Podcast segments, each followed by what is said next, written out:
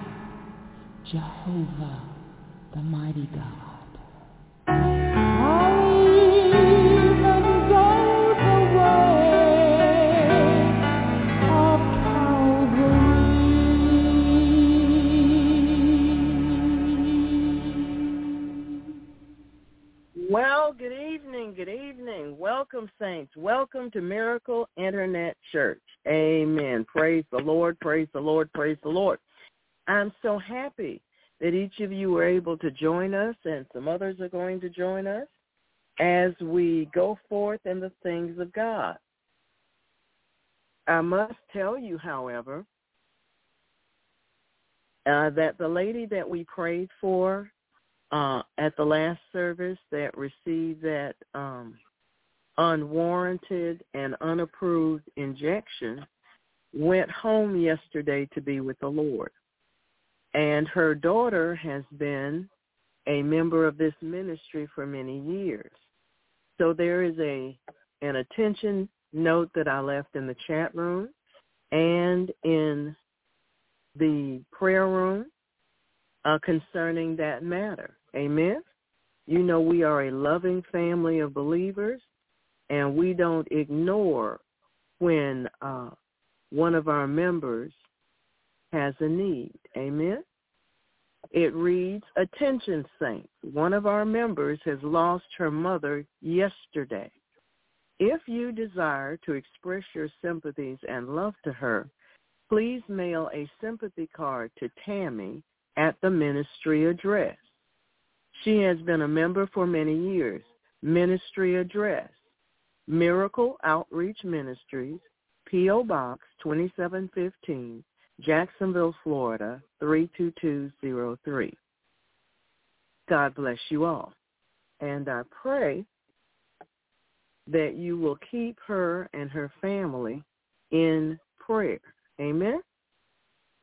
And that you will do what we always do and extend our sympathies uh, to our sister and send a sympathy card. You know, sympathy cards are easy to send. You have an address. And God will bless us for being loving and thoughtful and kind because that's who we are. Amen. We love our members. So I want to thank the Lord uh, for her life. And I want to thank the Lord that her daughter was able uh, to lead her to the Lord uh, before she went on to be with the Lord. Uh, we need prayers for her husband. They were married for years. And he needs our prayer support as well. Amen? So, uh, you know what to do, saints. You know what to do. God lives in you. You know what to do. Amen? Amen. So, Heavenly Father, in the name of Jesus Christ, we lift, lift Tammy and her dad to you now. We ask for the covering of the Holy Spirit. We ask for them to be covered with the blood of Jesus. We thank you, Father, for strengthening them, for helping them through this time, Lord, and for giving them a time of peace. We give you praise, we give you glory, and we give you honor in Jesus' name. Amen. Amen. So you know uh, pastor will forward those sympathy cards on as usual. So you just obey the Lord. Amen? Amen. You know, um, it's my understanding uh, that the departed wanted to live at least through Christmas.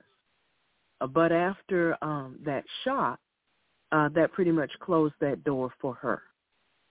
So um, her family is is uh, grieving at a time when they would have enjoyed her company. So it makes it a little more difficult, saints. So let's be thoughtful. Let's be kind. Let's be loving. Let's act like Jesus. Amen.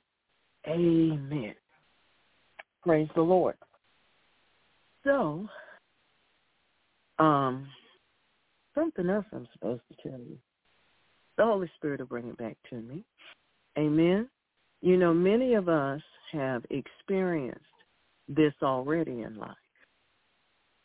And it's a blessing when the church comes together to put our arms around them, so to speak, and to say, I love you. I care. I'm praying for you. I'm holding you up in prayer. Because you never know what tomorrow brings, saints. You just don't know. So while you're trying to keep it all together and go forward in the Lord and do this and do that and people are calling for your attention here and your attention there, don't forget Tammy and her dad. Amen? Don't forget Tammy and her dad. it's going to be difficult for them uh, to sit there and not remember past Christmases with her. Okay? So we want them to experience the love of God and the care of Jesus and his everlasting arms with them. Amen? So we're going to throw our arms around them in prayer. All right? Okay. I know you love. So now let some of the love out, okay? Amen. Um, hmm. Uh, I'm not going to give you a particular deadline because I know everybody's extremely busy this time of year. But do what you can do. Amen. Do what you can do. Whatever God lays on your heart, that's what you do. Amen. Amen. And Father, we just want to thank you for every opportunity that we have to show the love of Jesus. Every opportunity that we have to display to people that Jesus really does love because um, I was told that as we were on the air the other night that her dad, for the very first time, listened to our broadcast. He'd never heard anybody speak in tongues before. Mm. He'd never heard anybody speak in tongues before. And he became interested in what this is we're doing and what we're saying and what this means. So keep them in prayer. Amen. Amen. Praise the Lord. So I pray that uh, you all have uh, your minds and your hearts set on how you're going to handle the holidays. Amen. Uh, we're not doing any idolatry. Amen. That belongs to the pagan culture. You know, you drive down the street and you see these people with um, seven eighths of the yard is um, the pagan culture and the snowman and the this and the that and you know all of that stuff. And way over in the back in the corner, you see this little manger scene. And I go, uh, Lord, are the people schizophrenic? Or they can't figure out left from right, or they don't know any better, or what's the case? And the answer basically is what they think is most important is what you see emphasized. If they think that the pagan culture celebration is the is the most important thing, that's what you see the predominance of. The Bible story, is the most important thing, then that's what you see the predominance of. Amen? And that's the way it really works. The abundance of the heart, the mouth speaks. And sometimes the front yard too. So saints, we're not pagans. We belong to God. We are the children of the living God. Amen. We gave up the pagan world to walk with Jesus.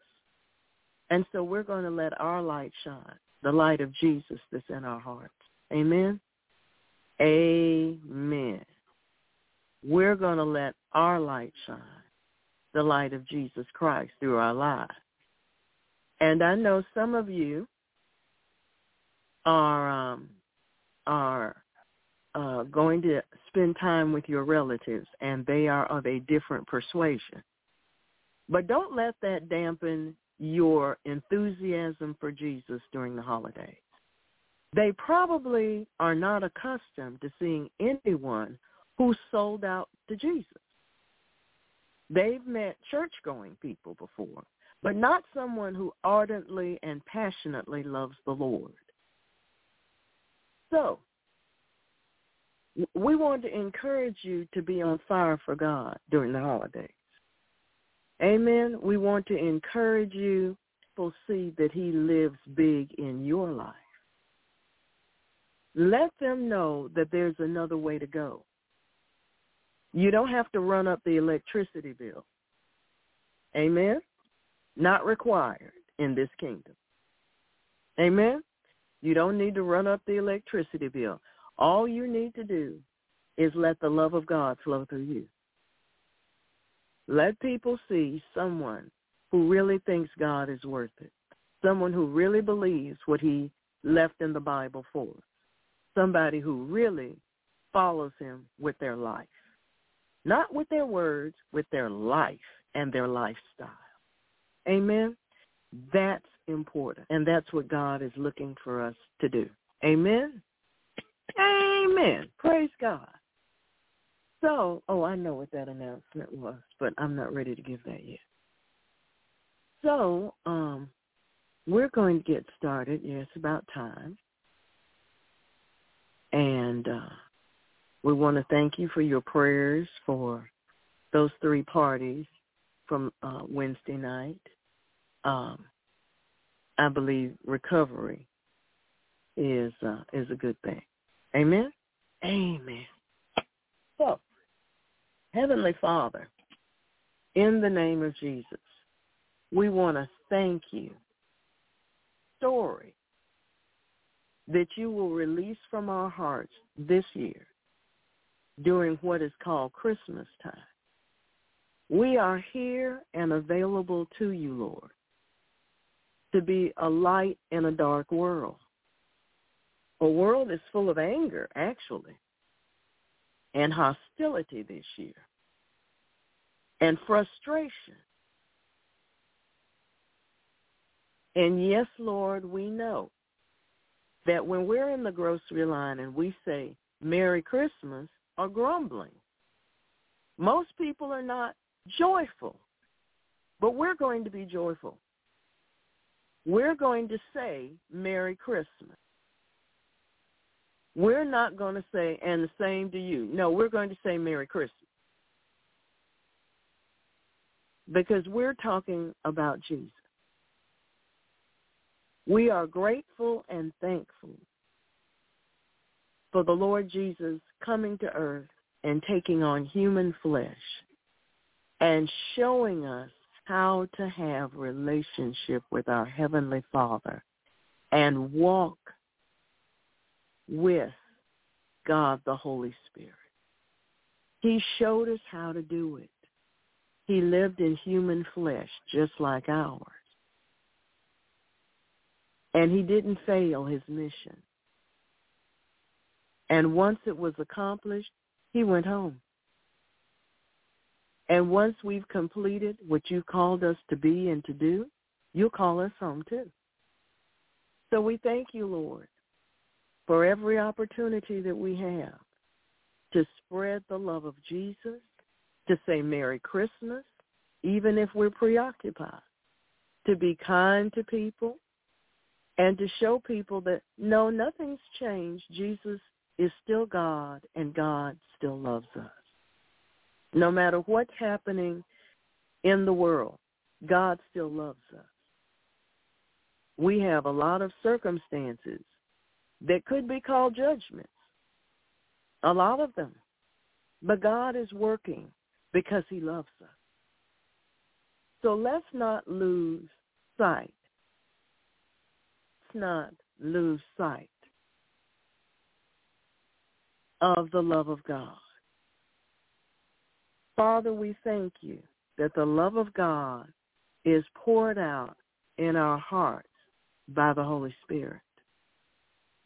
We thank you, Lord, that the door to our hearts are open to all who need to hear and know about Jesus. And we give you the praise for it, Father, in Jesus' holy name. Amen. Amen. Praise the Lord, praise the Lord, praise the Lord. Amen. So now, let's get down to business. Everybody in prayer? Praise the Lord. Everyone. Mm-hmm. Heavenly Father, in the name of Jesus, we want to thank you that our loins are girded about with the spirit of truth and that we put on the breastplate of righteousness, that our feet are shod with the preparation of the gospel of peace, and we have taken on the shield of faith so that we'll be able to quench all the fiery darts of the wicked. We put on the helmet of salvation and the sword of the Spirit, which is the word of God. And according to your word, The glory of the Lord is with us. You put a hedge around us, Lord, and we're covered by the blood of Jesus Christ. We are the head and not the tail. We are above only and not beneath. And no weapon formed against us shall be able to prosper. And every tongue that rises against us in judgment, we shall condemn. We thank you, Lord, that you are our shepherd and we shall not want. You've supplied all of our needs according to your riches and glory through Christ Jesus our Lord. And we can do all things through Jesus Christ who strengthens us. So we cast all of our cares upon you because you care for us. We thank you for divine health, Lord. We possess it by faith in Jesus' name. And Father, in the name of Jesus, from our position seated in heavenly places in Christ Jesus, we bind Satan, the strong man, all of his evil angels, evil spirits, demonic agents, all of his underlings, timings, maneuvers, tactics, devices, plans, orders. And we cancel all demonic assignments and satanic agendas against the righteous. We thank you, Father, for your warring linking angels, your praising angels. We thank you for the wall of fire that surrounds us with your glory in the midst. We thank you for your ministering spirits, but most of all, we thank you for your very presence, Lord. We give you praise. We thank you for your very presence in our midst, Father. The Bible says that when two or three of us are gathered together in your name, there you are in the midst.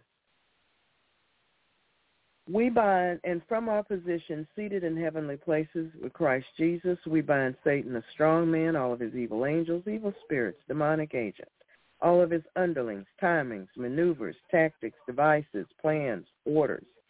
And we cancel every demonic assignment and satanic agenda against the righteous. We take the territory from Satan in Jesus' name. We bind every form of godliness which denies the power of Jesus Christ. We come into agreement with the Father, Jesus Christ, and the Holy Spirit. And we come out of agreement with Satan, his agents, and his powers. We close and seal all portals, channels, open doors of access to the enemy. We pull down all demonic thrones. We bind the wicked principalities, powers, rulers of darkness, and all spiritual wickedness in high places. We release the all-consuming fire of God on every ley line, silver cord, and garland. We bind the demons and workers of darkness in the heavenlies, in the bush, and in the deep. We bind rape and murder to its strong men and dethrone them all, chaining them all in eternal chains in darkness, placing them in the custody of the Holy Spirit. We bind the sources of all witchcraft attacks, and we return the attacks onto the heads of the devils that bring them to cling to, to them for eternity. We take authority, dominion, and power over the witchcraft that's done with the full moon this month, Father, in the name of Jesus Christ. We bind it now. We bind it wherever it begins in the name of Jesus. And we forbid it to have any influence over any human at all in Jesus' name. We take authority, dominion, and power over all of the witchcraft that is done and the queen of the coast. We bind them too in the name of Jesus. That is done on the full moon of every month we bind those spirits. We bind those works of wickedness. We bind that witchcraft. We bind all of the incantations, all of the chantings that is done in Jesus' name. All of the curses that are invoked, we bind in Jesus' name. All of the works of witchcraft and occultism, we bind in Jesus' name. And we forbid it to attack anyone in the name of Jesus Christ.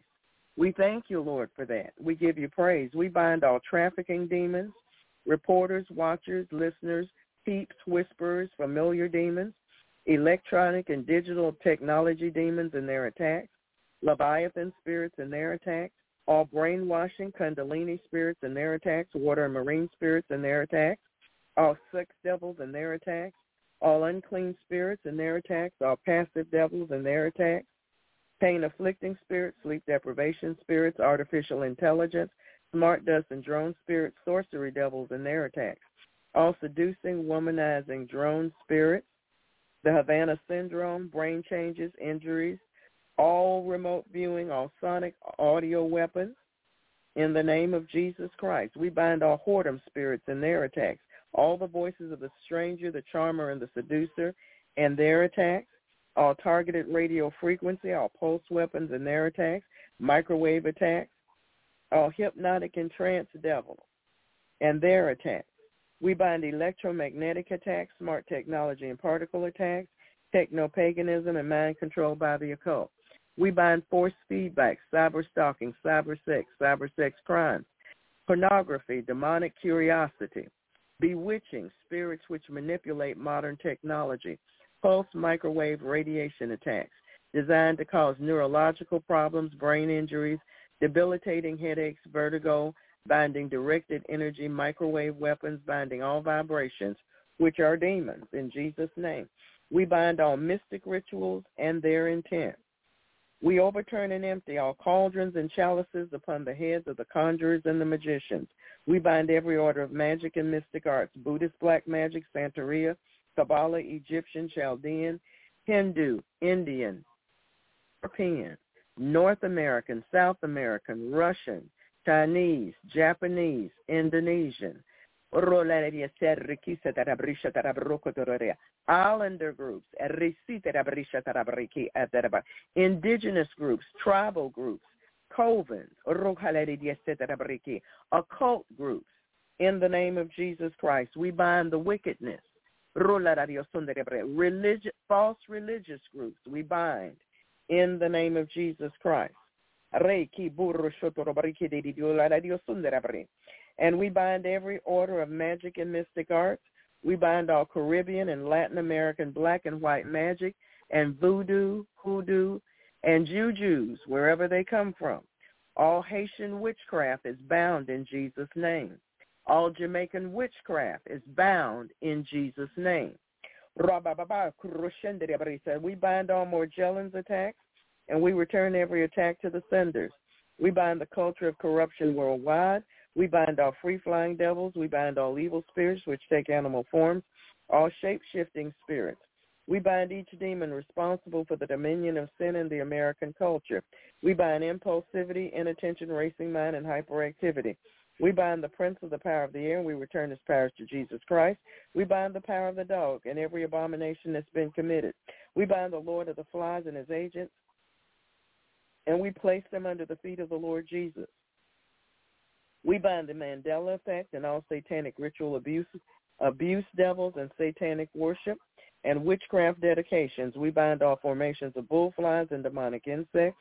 We bind all spiders in their webs, trapping them in their own webs.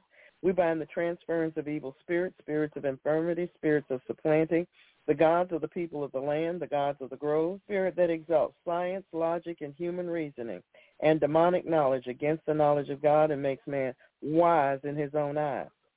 We bind Mammon and his agents. We bind all demons sent forth to intimidate, harass, manipulate, lie against, mock, wear down, infect, destroy, spy, sabotage, hinder, monitor, track, besmirch, block, distract, confuse, pervert, stifle, curse, expose, stop, defile, assassinate, corrupt, divide, confound, undermine, attack, reproach, despise, and reduce the effectiveness of the righteous in Christ Jesus.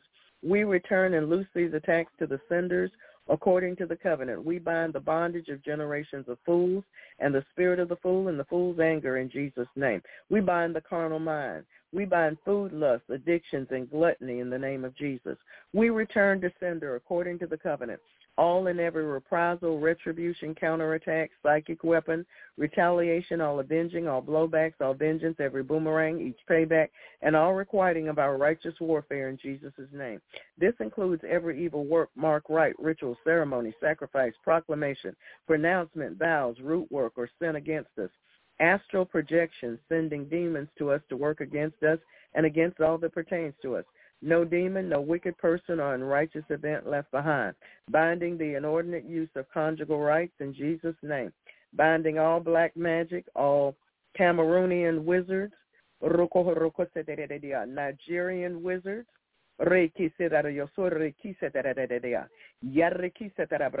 Chaldean wizards and witches in Jesus' holy name. We bind all vampire spirits, voodoo, hoodoo, ancient arts, mystic rituals, Devils attending the New World Order, New Age movement, and the Great Reset. Make-believe, fantasy, fables, enchantment, false religions, la la land, numerology, horoscopes, the spirits and works of the oppressors, and the spirit and the children of disobedience, martial arts, yoga, transcendental meditation, antichrist ideologies and doctrines, Ahab and Jezebelic practices, lewdness, perversions, the outworking of vain deceit, death spirits, spirits of destruction, chaos, and mayhem, oppression, depression, anarchy, premonition, clairvoyance, ESP, telepathy, psychokinesis, bio-PK, out-of-body experiences, reincarnation, haunting, poltergeist, astral travel, psychic healing, demonic meditation, spirit guides, and defilement by wizards. We bind the king of pride and all of his underlings in the name of Jesus Christ. We bind all human, demonic, blood, sexual, financial, animal, fecal, and soulish sacrifices in Jesus' name.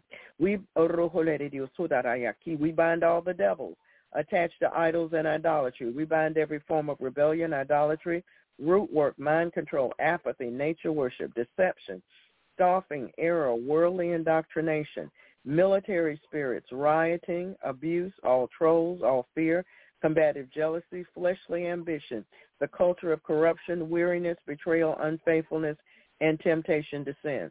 We bind Baal, Beelzebub, Belial,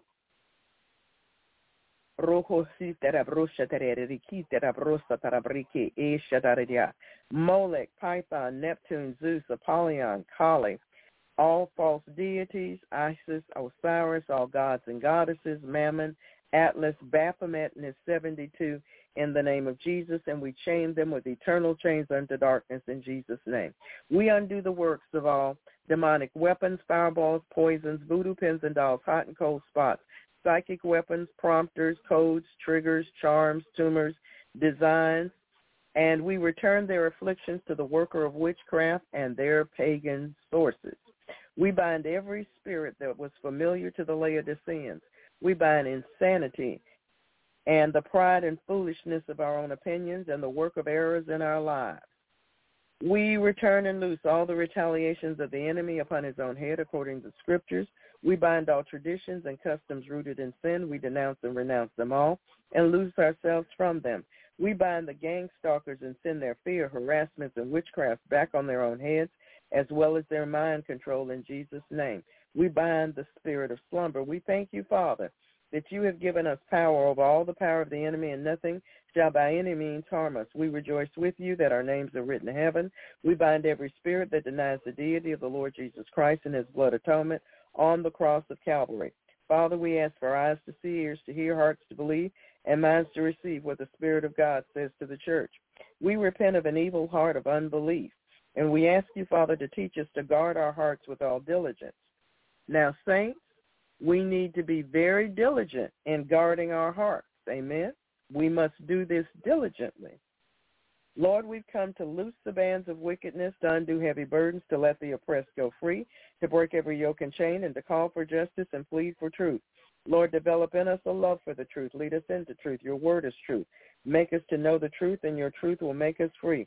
When the enemy comes in like a flood, the Spirit of the Lord shall lift up a standard against him. Lord, we've come to celebrate the scriptures with you and to tread on serpents and scorpions and over all the power of the enemy. We will not turn back from pursuing the enemy until the Godhead does. The Lord Jesus Christ is our commander in chief in whom we serve and obey. And we bind every demon coming through our computers, our cell phones, all of our technology, uh, and we close those portals in Jesus' holy name. We bind every devil that followed us, was sent to us, or transferred to us in the name of Jesus. We command them to leave us now in the name of Jesus Christ. Father, we pray for the peace of Jerusalem, for kings and all who are in authority and all true Christians everywhere, especially those who are persecuted and those who were left behind in Afghanistan. Though we walk in the midst of trouble, you will revive us. You will stretch forth your hand against the wrath of our enemies, and your right hand shall save us. Father, we cover ourselves and everywhere we go and our transportation with the blood of Jesus. We take authority, dominion, and power over all animals, demons, objects, and interference in our paths in the name of Jesus. Thank you, Father, for Psalm 91 and for your angels. We thank you and we cover ourselves and all of our property with the blood of Jesus. And we take authority over demons of the night, bad dreams, night dreams, sex dreams, anything or anyone trying to get into our dreams. We take particular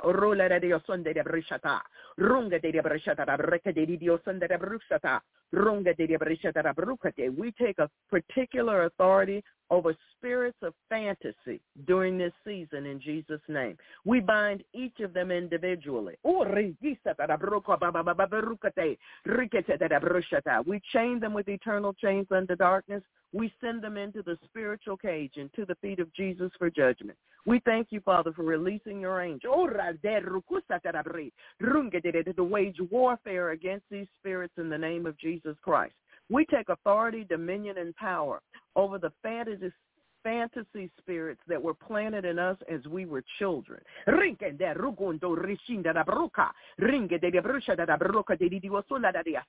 Rude de de de o toto brise ta da broca de. Ringe de de dioso. And spirits of magic that were placed in us as children. Runge de rushata. We bind you in the name of Jesus. We command you to come out of your hiding place in the name of Jesus, to be bound and come out of it. Come out of God's people. Fantasy spirits, you're bound in the name of Jesus. Come out of those, come out of God's people. Come out. Deep breath and cough, deep breath and cough, and deep breath and cough all those fantasy spirits, er all of those magic spirits, all of those spells that were released over us, even through the television, even through coloring books, all the traditions of wherever we came from and what they did during this season of the year. We take authority, dominion, and power over those spirits that still remain in our vessels we command them to come up and out now in the name of Jesus Christ. You have no right to be here. Our bodies are the temple of the Holy Ghost. Come out of God's people. Come out of God's people now. All those spirits that have us bewitched, we are bound, binding you now in the name of Jesus Christ. We chain you with eternal chains under darkness. All those bewitching spirits, you come out of us now. Come out of the eye gate, come out of the ear gate in the name of Jesus Christ. Come out of God's people, all of those unclean, suggestive spirits that come across the television,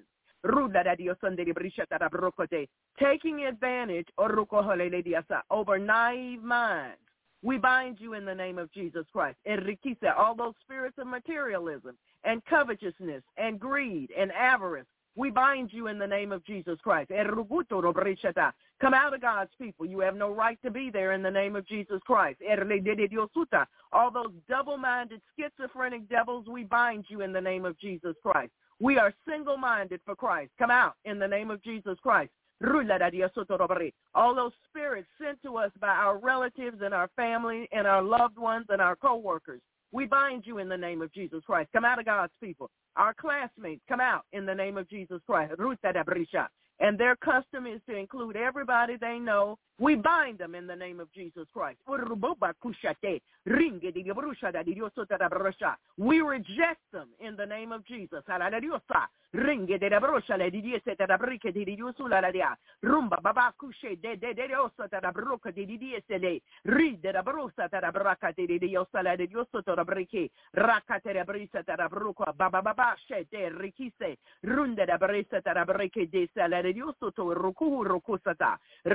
we take authority over every presentation of life and living that is not truth, that is not based in the spirit of truth.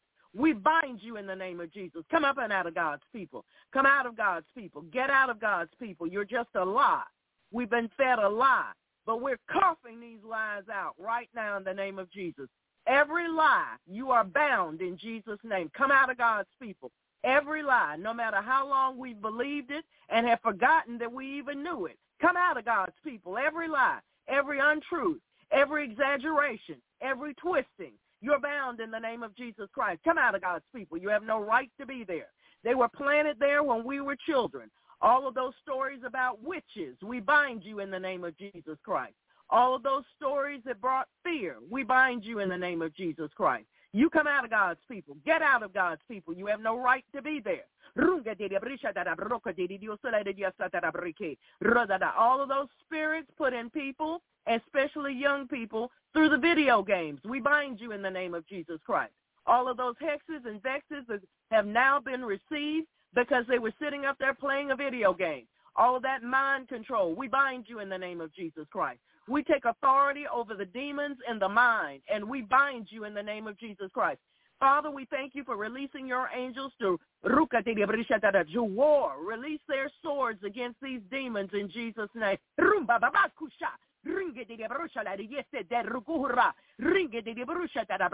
out of the mind, come out of the mind, come out of the mind in the name of Jesus. Brain fog, you're bound in Jesus' name. All the demons in the mind, come out of the mind in the name of Jesus. Come out of the mind, come out of the mind, come out of the mind. All the witchcraft spirits in the mind, you come out in the name of Jesus. All that vacillating, doubting, and double-mindedness come out of the mind. Come out of the mind. You're bound in the name of Jesus Christ. Visually accepting the things of the world. We bind you in the name of Jesus. Come out of the eye gate. Come out of the eye gate. Come out of the eye gate right now in the name of Jesus Christ. Come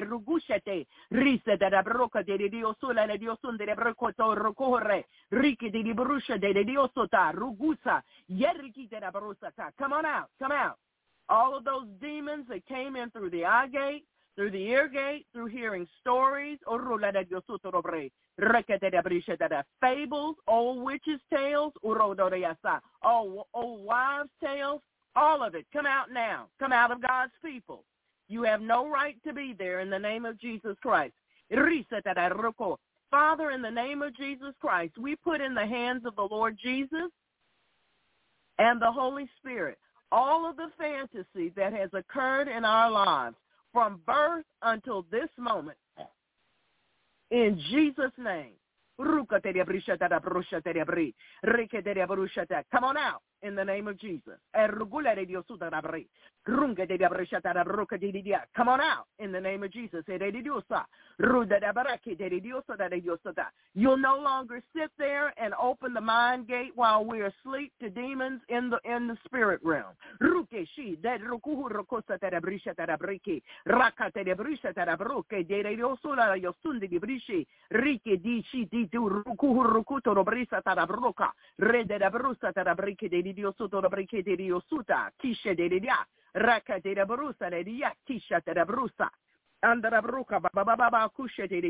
We bind all the lies in the children's stories in the name of Jesus Christ.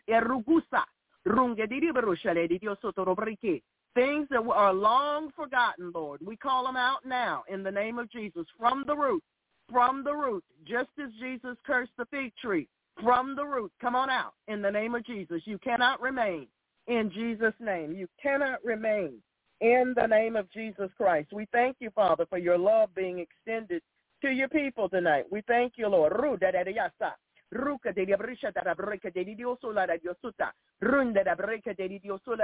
We bind all the dreams that play in in our dream world while we are sound asleep and we are not aware of them. We take authority, dominion, and power over them in the name of Jesus. We command them to come up and out, up and out, up and out. If our Heavenly Father didn't send it, it can't stay. Come out in the name of Jesus Christ. The poisons that we were fed in our sleep, you're bound in the name of Jesus. Come up and out. Come up and out of everybody right now. Deep breath and cough, deep breath and cough, deep breath and cough, deep breath and cough. In the name of Jesus. All of those ungodly witchcraft uh, Christmas songs, some of which were written by Jewish persons. You're bound in the name of Jesus Christ. Come up and out. Come up and out in the name of Jesus Christ. Come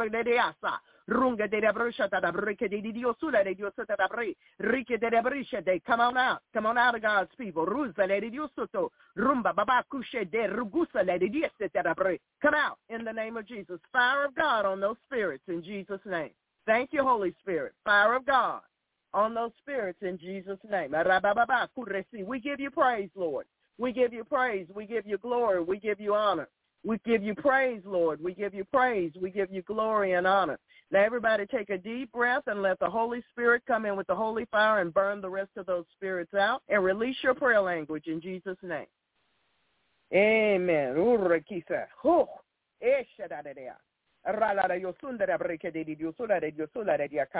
We pull out all fiery darts, pins, needles, spears, voodoo, witchcraft curses, and everything else sent by the enemy, and we return it to sender. We cut ourselves free from ungodly silver cords, ley lines, soul ties, attachments, covenants, agreements, oaths, consents, garlands, vows, pledges, pacts, leagues, and all other forms of agreement with the demonic realm. Oh, agreements with the devil through silent consent. It means we were passive and we didn't speak out against it. We bind that in the name of Jesus Christ. Come on out of God's people. But we destroy walls of protection around shamans, globalists, nanotechnology, Satanists, wizards, warlocks, witches, sorcerers, divinators, and liars in the name of Jesus. We break love spells, vexes, hexes, curses, fetishes, charms, sorcery, magic, voodoo, mind control, destruction, or sickness, pain, psychic warfare, psychic prayers, incense and candle burnings, incantations, ungodly blessings, hoodoo crystals, root work, and every order of tribal rituals and sins. We command it all to leave us now in Jesus' name. I'm hearing the Holy Spirit say that I need to talk to you about pictures. The Bible speaks to this, but I can't think of where the scripture is now. It's in the Old Testament. If you have pictures up on your walls of people who uh, have passed from this life, it would be my recommendation for you to talk to the Lord about it because they are no longer here. Amen? Especially if they were not saved. And you say, well, these are the only pictures of my relatives I have. Ask the Lord how he wants you to handle it. Amen? How he wants you to handle that. Amen? You have to go to the Lord and ask him what he wants you to do. But I say that remembering that when I was in Ghana, uh, staying in the bishop's house, that he had a picture of his dad. And his dad was a terrible, terrible, uh, terrible warlock, a very powerful warlock. And uh, people feared him. His dad was a witch doctor. And that picture, even though the man had been dead for some time, was in the living room. But while you were in the living room, you could feel those evil spirits lurking around that picture. Amen? You could feel those evil spirits lurking around the picture. And finally, uh, Sister Evelyn, his wife, told him, get it out of here. I put up with this long enough. Get rid of it. And he had to do that. Amen? So I say that to put you on notice. Amen? I say that to put you on notice. You need to do what the Holy Spirit tells you to do. No ifs, no ands, no buts. Amen? And Father, in the name of Jesus, I bind any inordinate affection, any affection out of God's order that we have for material things in Jesus' name. I thank you and I give you praise for it, Father. Thank you, Holy Spirit, for prompting me in that way. Praise the Lord. Thank you, Jesus. Now, we bind the spirits of bitterness, hatred, murder, envy, jealousy, wizardry, sorcery, and all other spirits released against Christians and believers and persons that will be saved in Jesus' name. We bind those spirits in the name of Jesus Christ. Amen. Amen. I also remember that when I um, when I came to my present residence, the Lord uh, told me certain uh, pictures that He didn't want me to put up on the wall. And as some of my family members passed, I took their pictures down. Amen. Amen. So we're going to listen to God. We're going to do what he tells us to do, and we're going to trust him and humble ourselves and submit ourselves, and we're going to obey him because we love God. Amen. Amen. Sometimes you wonder, well, why this situation won't change, Lord? Well, maybe we need to do a little bit more that we hadn't thought of. Amen? Amen. All right, our featured psalm for this evening's worship service is Psalm 41. Psalm 4:1. And our verse for meditation comes from the book of Matthew.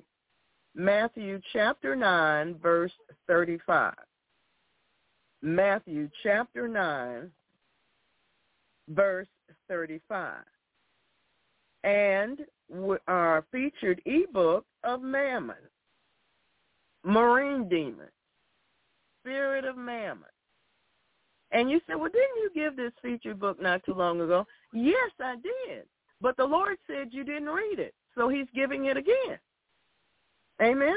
All right, so let's get on with doing what he would like for us to do.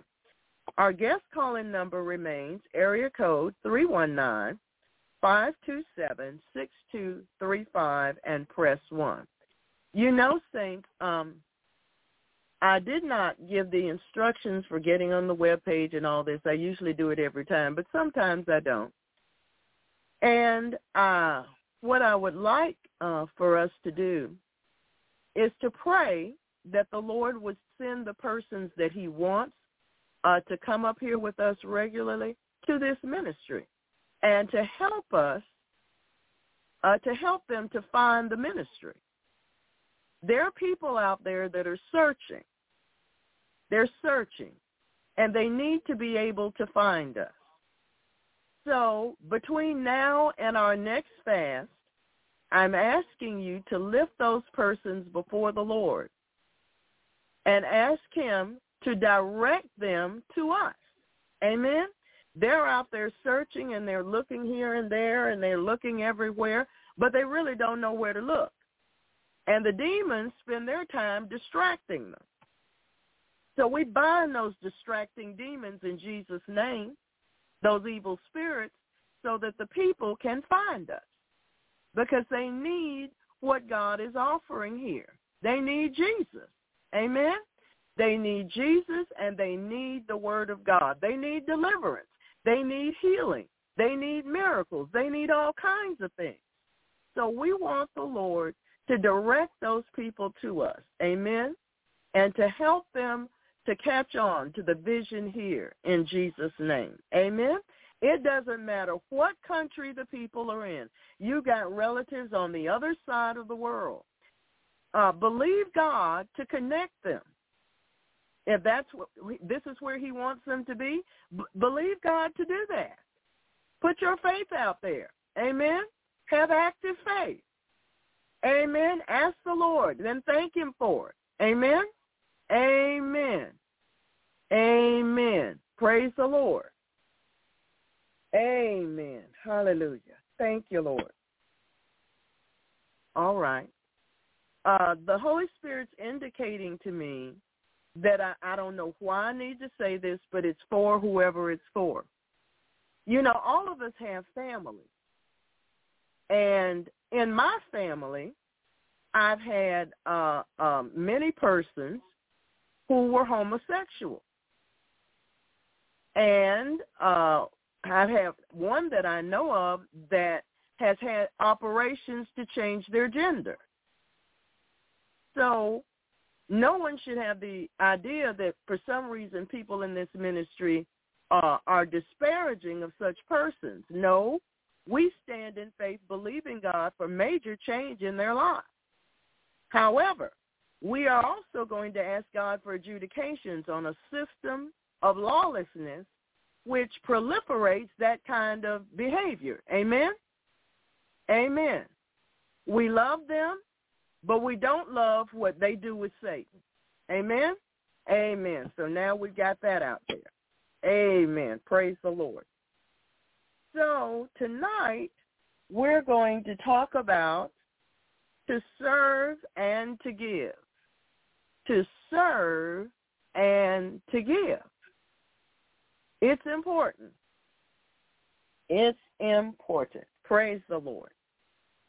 Self-serving is a term used to describe behaviors stemming from a person giving great effort and attention to their own interests while disregarding truth or the interests of others. There are a lot of people that are caught up in this sin of being self-serving. They're focused on themselves, us for, and no more. There are a lot of us,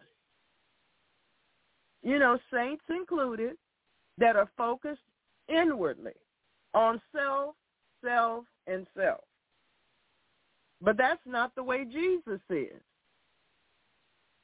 Amen. Amen. That's the truth. We often say that this type of person is self-seeking, selfish, and self-centered. It is also the tendency of people, tendency that people have to seek out information and use it in ways to advance their self-interest.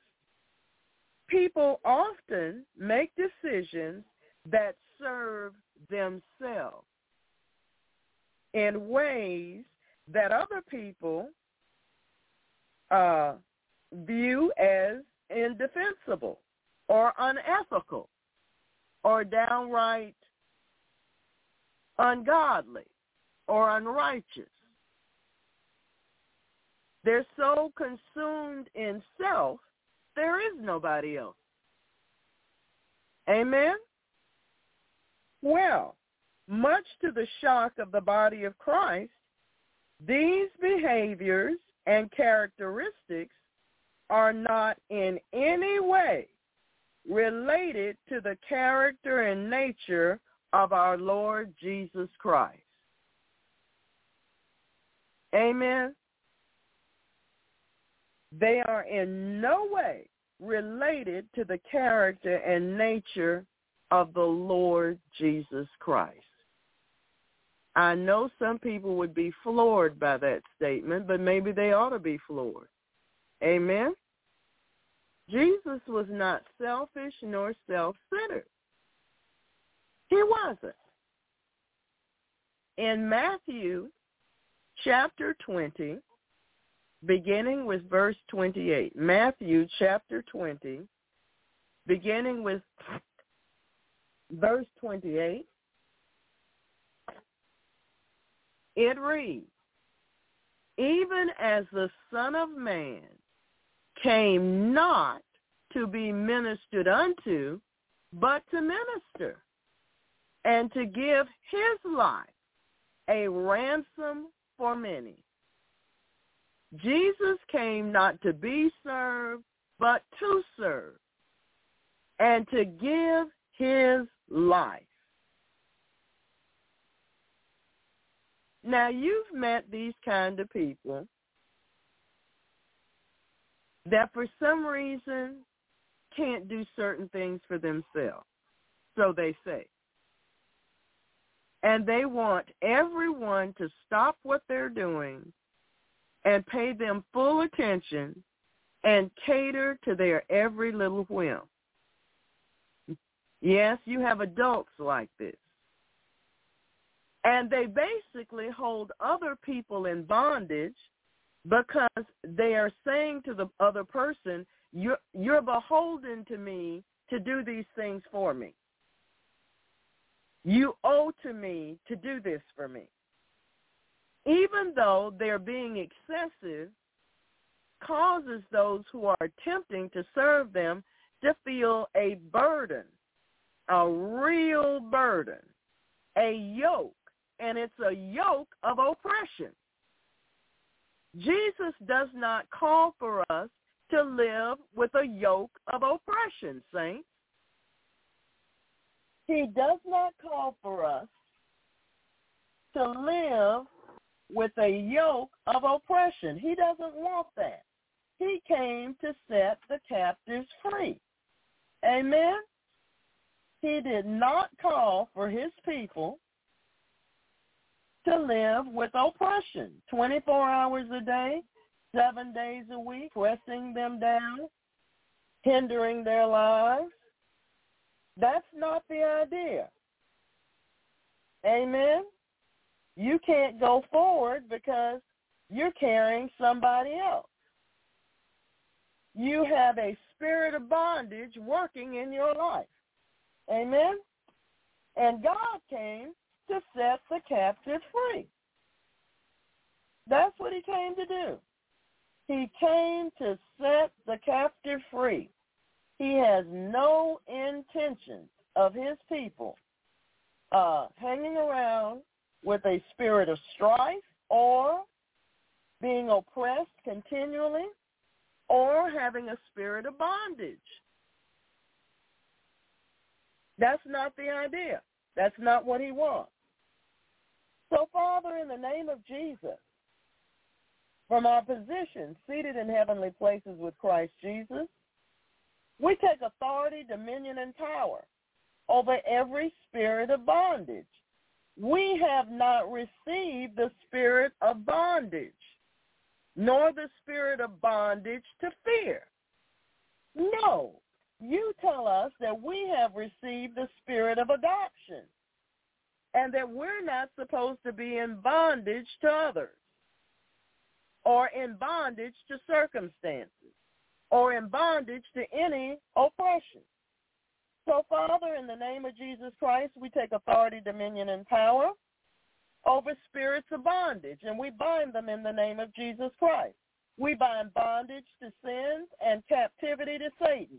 We bind bondage to rebellion, lifelong rebellion in the name of Jesus. We bind you in the name of Jesus Christ. We bind spirits of unforgiveness in the name of Jesus Christ. We bind spirits of trauma at the core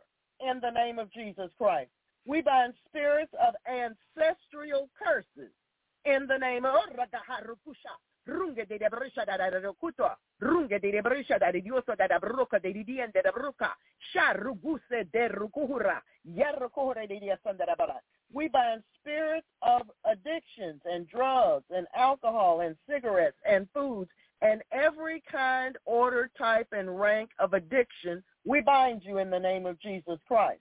We bind bitterness to mother in the name of Jesus Christ. We bind being servants of corruption in the name of Jesus. We bind spirits of rejection, spirits of the fear of death, spirits of death, com- compulsive iniquity and sin. We bind you in the name of Jesus Christ. Yoke, we bind you in Jesus' holy name. Hate, vengeance, envy, strife, fears, we bind you in the name of Jesus Christ. And we bind you to the spirit of bondage. We command the spirit of bondage to come out of God's people right now in Jesus' name. Spirits of bondage, come up and out. Take a deep breath and call. We thank you, Lord Jesus, for breaking and destroying every chain, every chain of bondage in the name of Jesus Christ. Come out of God's people. Come out of God's people. Come out of God's people. Get out of God's people right now. You have no right to be there. Take a deep breath and cough that stuff out. It's been there for a very long time. Let it out in Jesus' name. Cough that mess out. It's been in there way too long. It's probably rusty by now. It's been there for so long. Cough that mess out. It's not yours. Jesus paid for it to be gone, and we send it into the spiritual cage and to the feet of Jesus for judgment. We want to thank you, Lord. Father, we ask you to release the warring angels to war against these spirits that are warring against your people in the name of Jesus. We bind spirits of strife in the name of Jesus Christ. Witchcraft, slanders, angry, envy, gossips, rivalries, jealousies, suicidal tendencies, sensual and devilish spirits, divorce spirits, waters of strife, self-pity spirits, contentious spirits, those that are that kindle strife, those spirits, the strife of tongue, the proud heart that stirs up strife. We bind you in the name of Jesus Christ. The forcing of wrath that bringeth forth strife, we bind you. All roots of bitterness, all roots of bitterness, we bind you and we bind your poisons in the name of Jesus Christ. a house full of sacrifices with strife. We bind you in the name of Jesus. We bind despair and rejection and hopelessness in Jesus' name. We bind the spirit of heaviness. We bind self-pity and the waters of strife. We bind chronic strife, demonic strife, and every wicked thing and demonic forces that stir up strife. Come out of God's people. We bind you all to the spirit of strife. We bind the strong man and the strong man and all the underlings. Come out now in the name of Jesus Christ. I command you in the name of Jesus Christ to come out. You have no right to be there. Deep breath and cough, deep breath and cough, deep breath and cough, deep breath and cough. You know you're in there. Come on out. You've been there for years. Every time certain people come around, you're stirred up all over again. Remembrances of old griefs, all old grievances. You come out in the name of Jesus Christ. Holy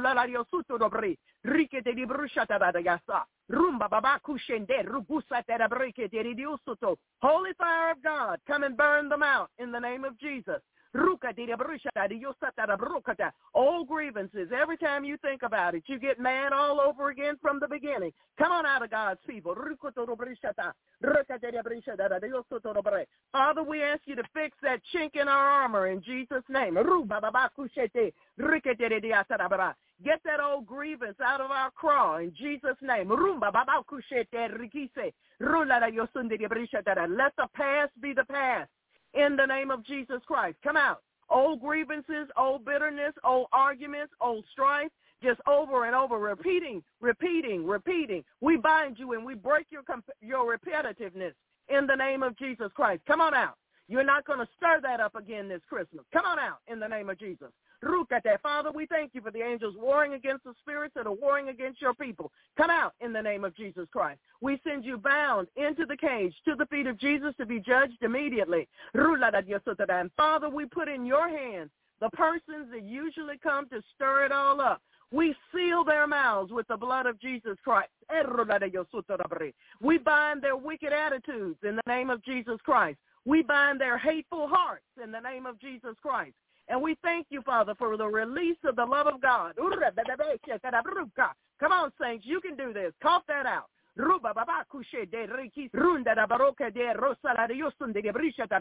on out.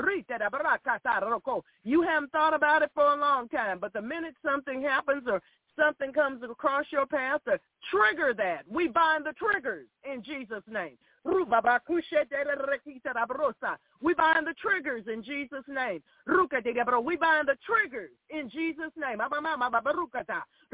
the spirits sent to prompt those hurt feelings again. We bind them in the name of Jesus Christ. Come out of God's people. Come out of God's people. Come out of God's people in Jesus' name.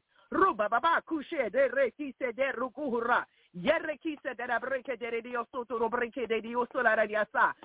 de la brusa sota. Throw it in that trash can, saints. It can't stay with you. You married couples, those old arguments that you kids keep stirring up over and over and over again. It's got to go now in Jesus' name. Come on out. Cough that mess out right now in Jesus' name.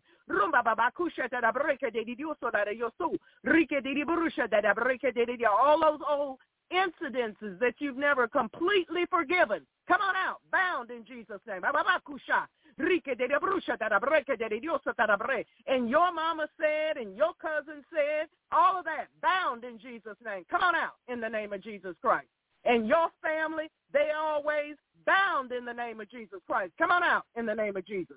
Ruka de brusha de riosun de braka de riosuto rabre. Rike de brusha la riosa de braka taroko. Rike si de brusha de brike si le riosuto robriki. Ruka de brisa ta. We raise the shield of faith and quench all the fiery darts of the wicked in the name of Jesus. Reke si le riosun de brake de riosu la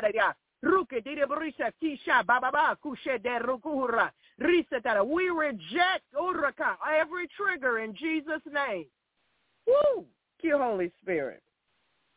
Thank you. We give you praise. Thank you. Hallelujah. Woo! Thank you, Lord.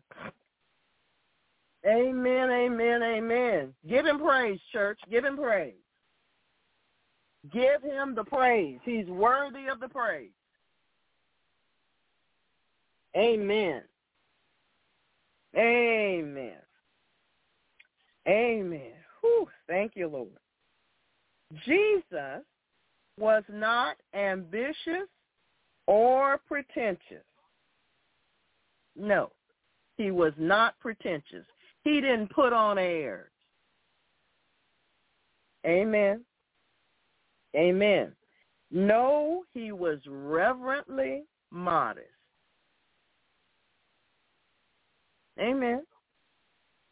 He was an ordinary citizen, an ordinary citizen. He was raised in an area which many of you would prefer not to reside in. Had many of today's Christians lived when Jesus was preparing was preparing for his ministry, it is quite possible that they would have had little chance of meeting him. Why? Because today's Christians only want to live in the best neighborhoods and covetously vie to do so. That's why. Today's Christians only want to eat the best, drink the best, wear the best, and show off the best. Today's Christians spend thousands and thousands of dollars on a wedding, but they don't have a decent savings account. Today's Christians think about here and now, not tomorrow. They they're not like the squirrel that stores up for tomorrow. No, they're not like that. If it's in their hands, they're spending it. Everything they own, they have on a charge card. Their hair is on on a charge card. Their nails on a charge card. Everything, their shoes on a charge card. Everything they have is on a loan. God didn't call us to be indebted to the world. Okay, you got to buy a new washing machine. You have to get it on time. That's one thing.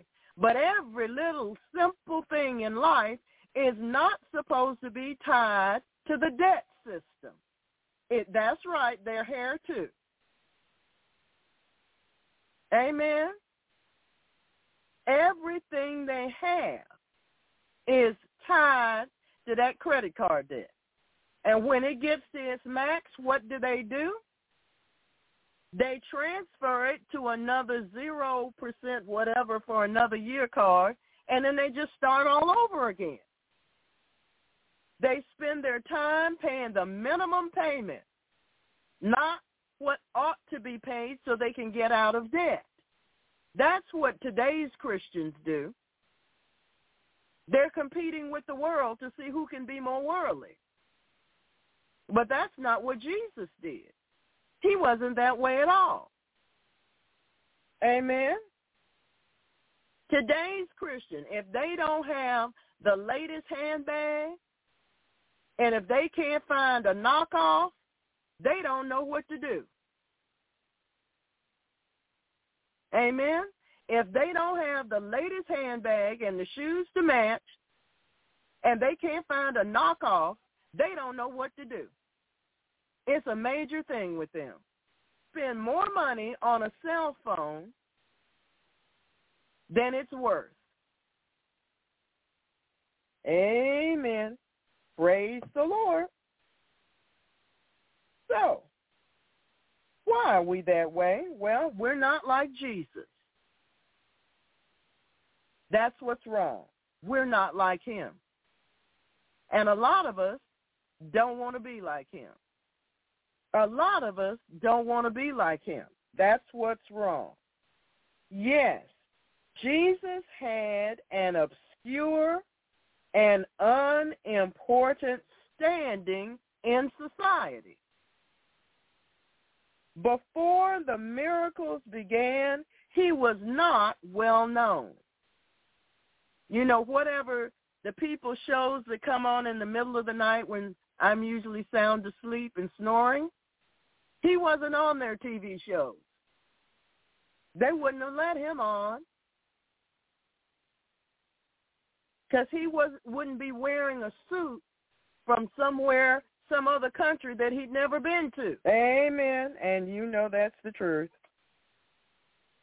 He came from a family which was low in station, low in fortune and estimation.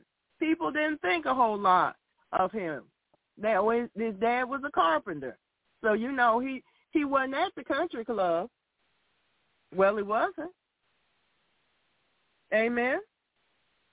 In Matthew chapter 11 verse 29, Matthew chapter 11 verse 29, Jesus describes himself as lowly in heart. Lowly in heart. Really? That's right. That's what he says of himself. In Zechariah chapter 9, verse 9, Zechariah chapter 9, verse 9, the Bible says, Rejoice greatly, O daughter of Zion. Shout, O daughter of Jerusalem. Behold, thy king cometh unto thee. He is just and having salvation, lowly and riding upon an ass and upon a colt of the foal of an ass. So no, he did not come into town driving a Lamborghini. He was not driving a Maserati.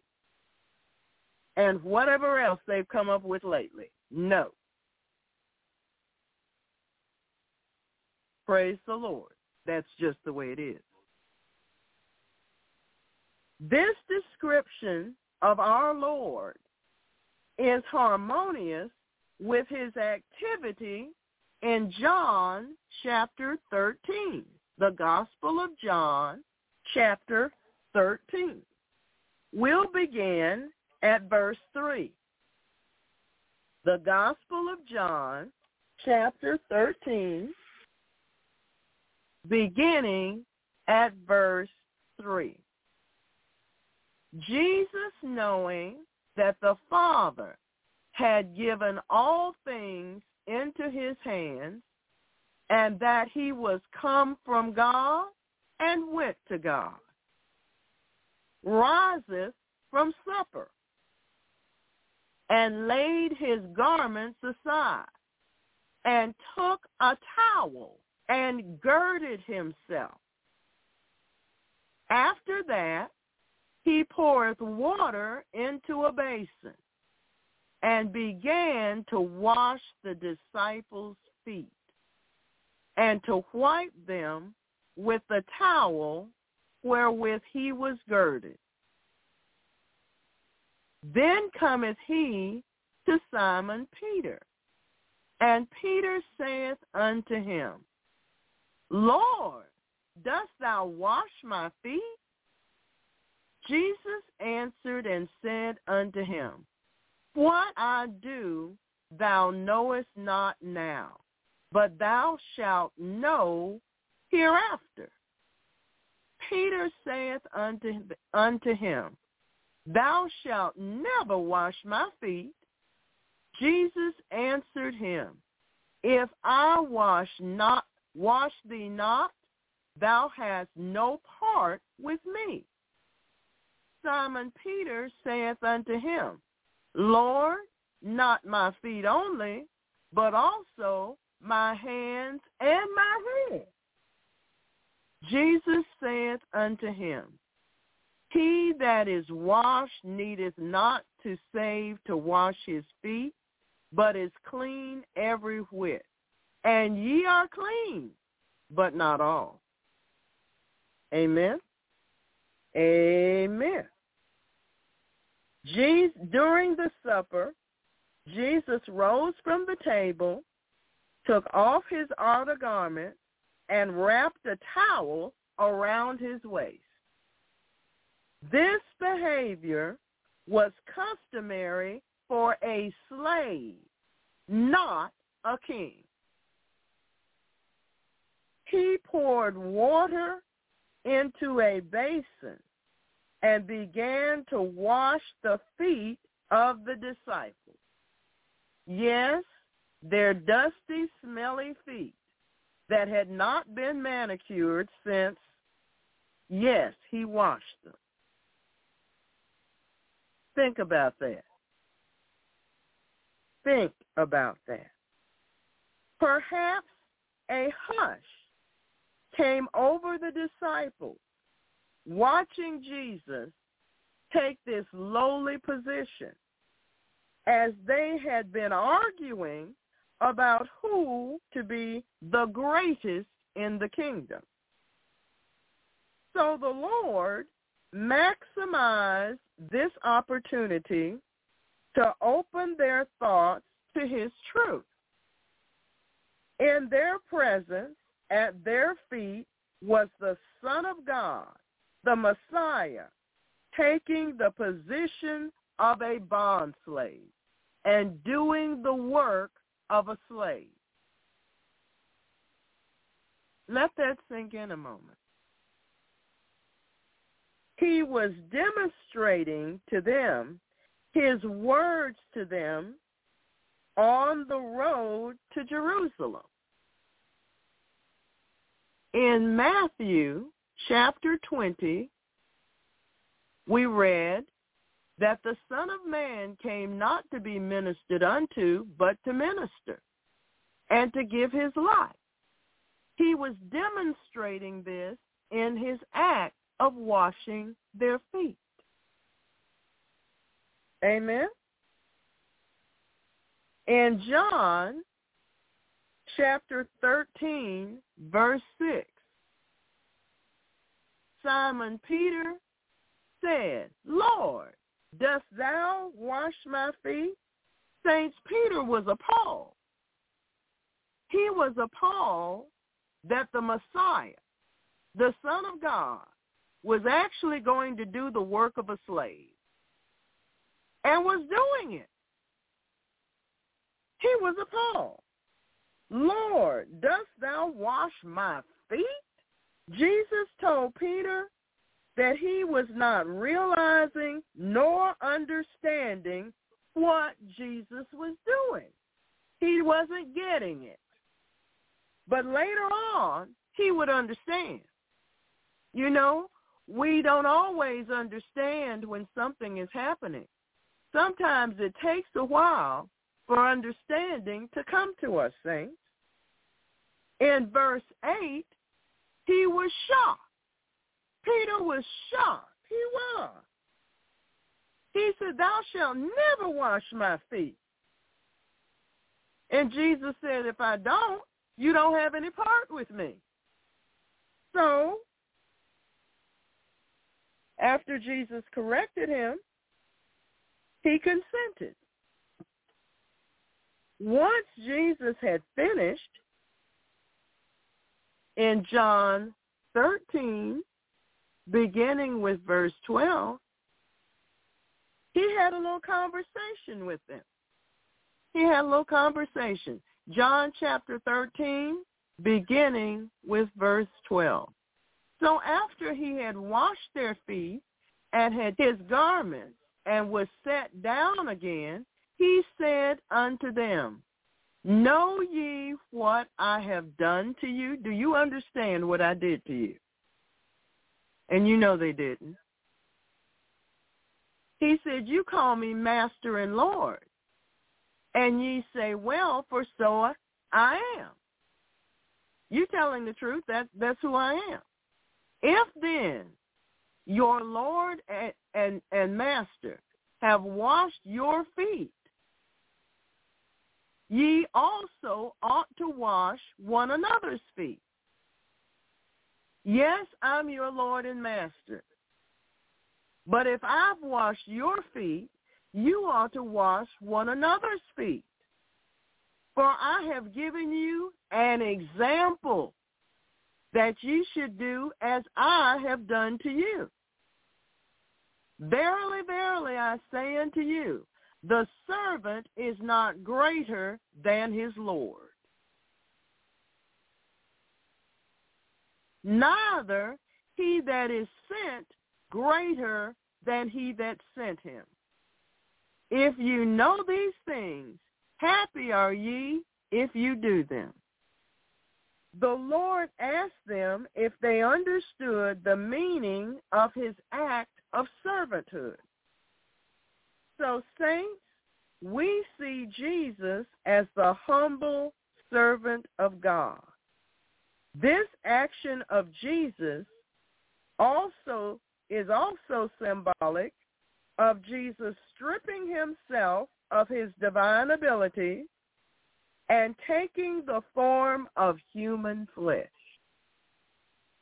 You know, I don't think until we get home that we will truly understand how deep, how magnificent, and how profound that truth really is. Cleansing the sins of mankind, which resulted from him and his death on the cross. That was the only way the cleansing could come. There was no other way. There was no other way. That was it. It had to be that way. So Jesus had humbled himself and stripped himself divine ability and had taken upon himself the form of a bond slave. His will had been totally absorbed in the will of God.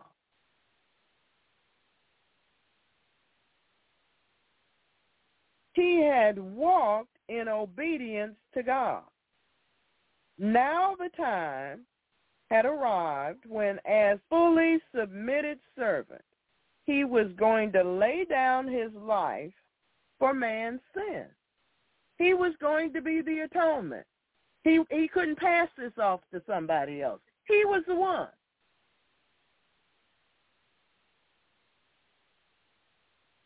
So Jesus is saying to them, yes, I'm your Lord. I'm your teacher. I've washed your feet. Wash one another's feet. Jesus wasn't talking to them just about a physical act of soap and water. He was teaching them as he is teaching us the importance of humbling ourselves. The importance of humbling ourselves, of serving others, of not thinking too highly of ourselves, not being such a suchy much. That's right. He was teaching them and he was and he was teaching us the importance of humbling ourselves. Jesus went to great to humble himself. And we're going to have to go to those efforts too if we're going to be effectively used by God. Amen. It's truth. If he our Lord and Master, had been willing to wash their feet, no act of service should be beneath them. And we shouldn't think that service to God is beneath us. Amen? I know somewhere along the line in everybody's life, there's this opportunity to say, I'm not going to do that. I'm just straight up not going to do it. But if Jesus is calling us to do it, saints, we have to humble ourselves and do what he calls us to do. You're not going to like every single thing the Lord calls you to do. You're just not. That's just real life. You may as well face it. Yes, I know you prayed those prayers. Lord, I'll do anything you want me to do, and on and on it goes. I know, and you really meant it when you said it. But somewhere along your path of righteousness, There's going to be something the Lord calls on you to do that you're just flat out not going to want to do. For whatever reason. But saints, you got to conquer that thing. You got to overcome. You got to overcome. It may take you a while. There may be several fasts. There may be a lot of repentance in that. But you just got to do what God calls you to do, what he tells you to do. It's just that way. Amen. He says, I have set an example that you should do as I've done for you. Also, the King of Kings and the Lord of Lords did not come to sit on a throne in a royal place somewhere and say, here I sit. No, he, that wasn't him. Even though he was God, Jesus was willing to choose to become a servant in order to minister to the needs of man, to the needs of people. He was not his own. Okay, saints, we got to pause right here. We like to hold on to ourselves for whatever reason. And we don't want to release certain parts of ourselves to the Lord because we figure that's that's not what we want to do. We want to hold on to ourselves for whatever reason we do it. It's different for everybody. But Jesus didn't do that. He gave himself and surrendered himself completely to the Father. So he could be used however the Father wanted to use him. And God is still waiting on us to become willing to do what Jesus did. He was not his own, and we are not our own.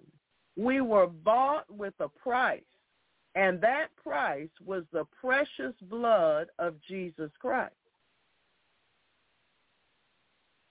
You see, a bond slave is one whose will is totally absorbed in the will of his master. Jesus had totally given up his life for the salvation of man. You see, it doesn't matter what God is going to ask you to do. In order to do it, in order to receive the power to do it, you're going to have to give up some you. I know nobody likes that, but it's the truth. You're going to have to give up some of you. You're going to have to decrease that he might increase. That's the way it works. Jesus used the example of washing their feet to teach to the disciples that they must also be willing to humble themselves and to become like he was, a bond slave willing to totally give up their lives for the salvation of others. That's a real, it's deep, but we have to go there, saints. It's deep. I'm not going to tell you it's not. It is. I know. But we have to go there. We have to go there with Jesus. He's not asking us to do anything that he has not already done himself. He informed them that they must not seek to bring glory to themselves. That's what the world does 24 hours a day, seven days a week. They're forever trying to bring glory to themselves. But as saints of God, we must be willing to live only to glorify God, just as Jesus did. That's right. Amen. Just as it was necessary for Jesus to humble himself before he could submit himself to God and walk in obedience to his will, we must also humble ourselves before we will be able to walk in obedience to his will. That's the way it works. The humility comes before the honor. Amen. I remember, oh, Lord, that was a long time ago. Okay, Lord, that was way back there. When the Lord gave me that scripture, humility coming before honor. And I said, yes, Lord, I understand. Because that's really how it is. You know, some people want to reinvent the wheel. Well, that's one wheel you can't reinvent. In Philippians chapter 2, verse 5, Philippians chapter 2, verse 5, the Bible helps us out. Says, let this mind be in you. Let this mindset, these thoughts of what Jesus did find its place in you. It was also in Jesus Christ.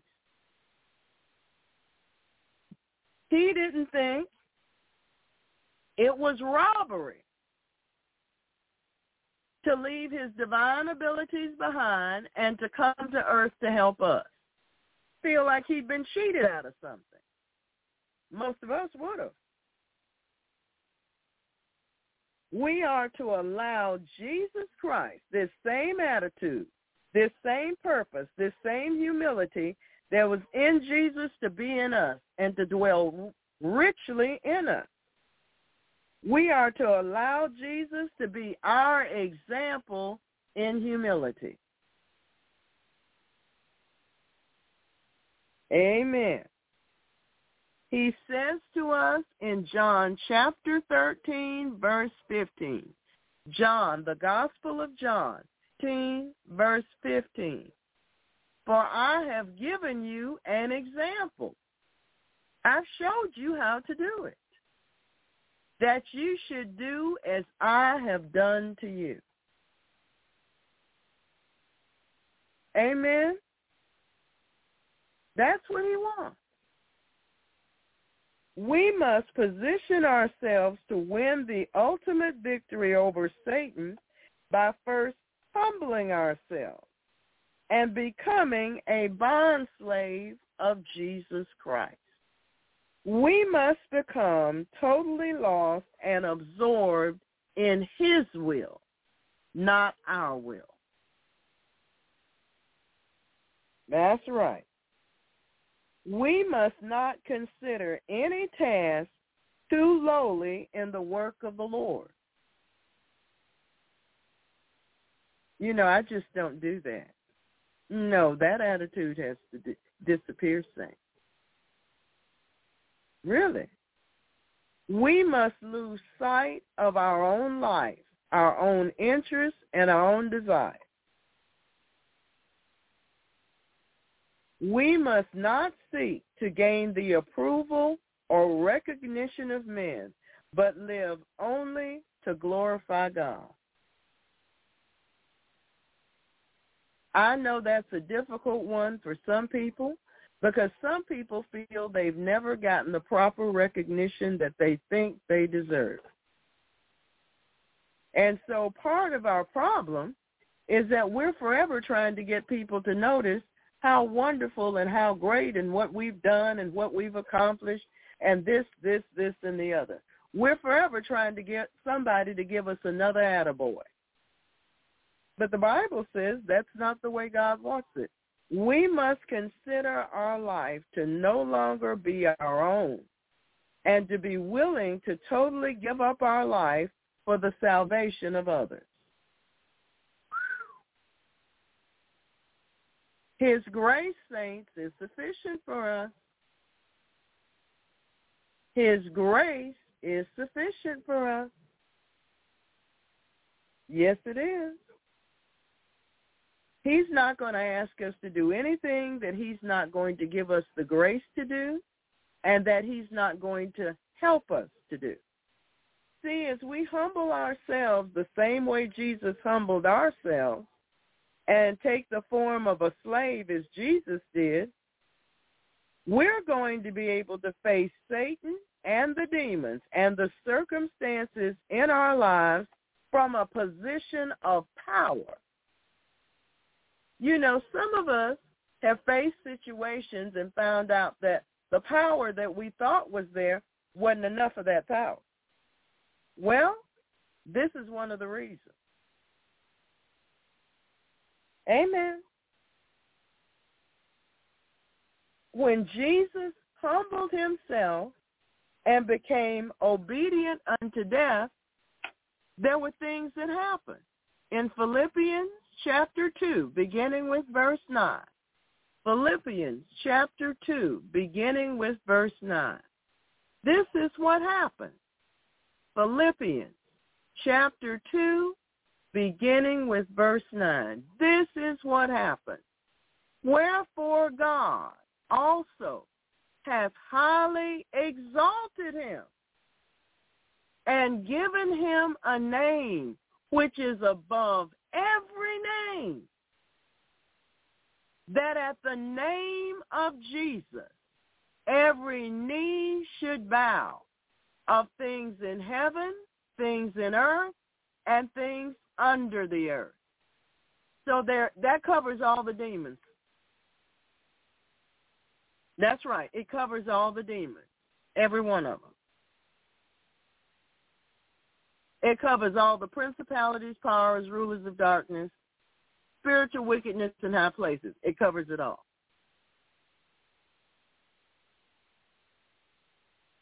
There is no such thing as a spirit being immune to the power of God. Doesn't happen. It probably does mean that we need to grow in faith. We need to grow in obedience. Amen. Somebody said to me recently, well, I use this and I use that and I use the other on this spirit, but I had to go use this for this to work. You could have used the Lord is my shepherd, I shall not want, and got the power of God to move.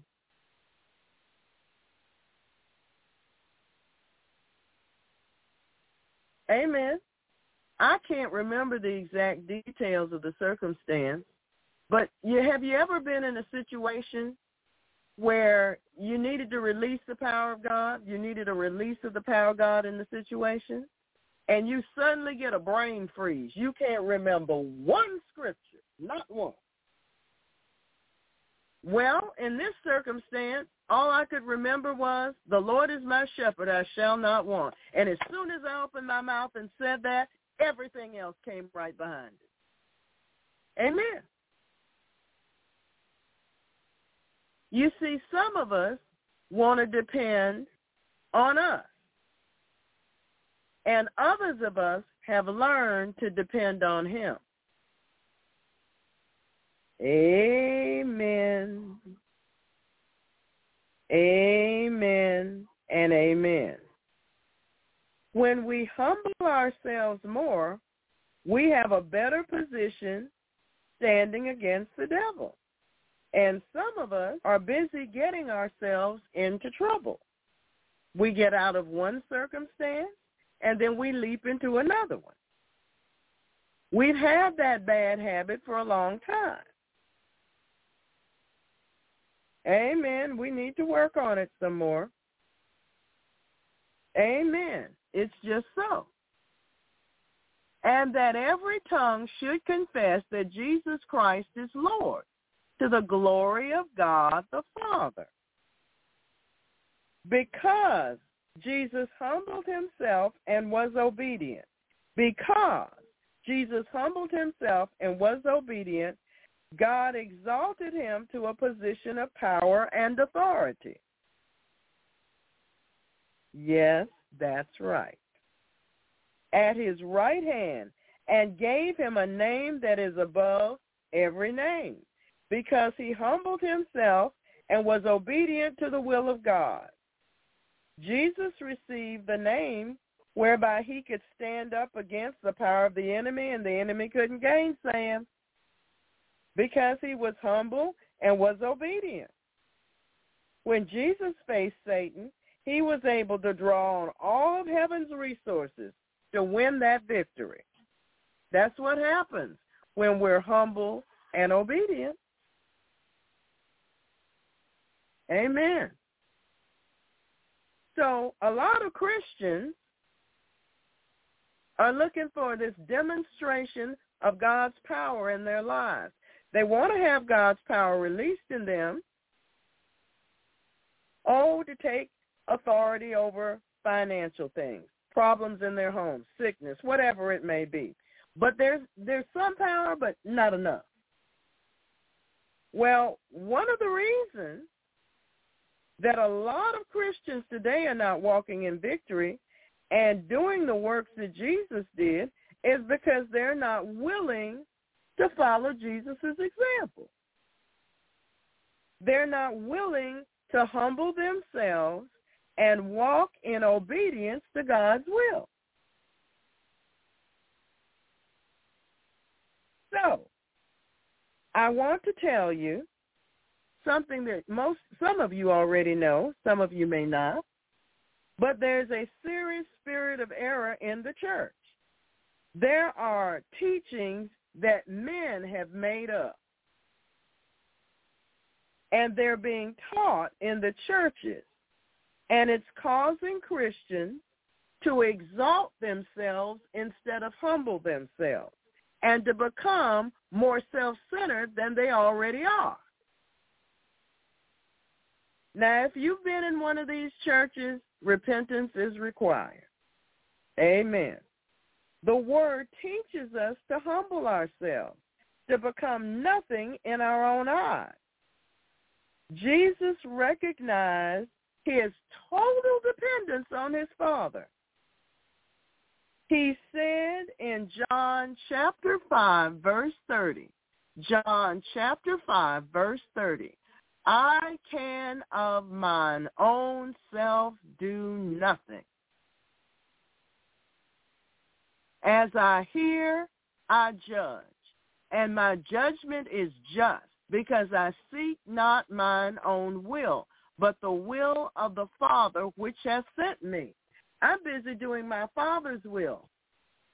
I'm not doing my own agenda. I'm doing his agenda. So, Paul reminded us, he says, my speech, I'm in 1 Corinthians chapter 2, verse 4. 1 Corinthians chapter 2, verse 4. He reminded us, he said, and my speech and preaching are not with the enticing words of man's wisdom. No, but instead a demonstration of the Spirit and of the trying to be eloquent.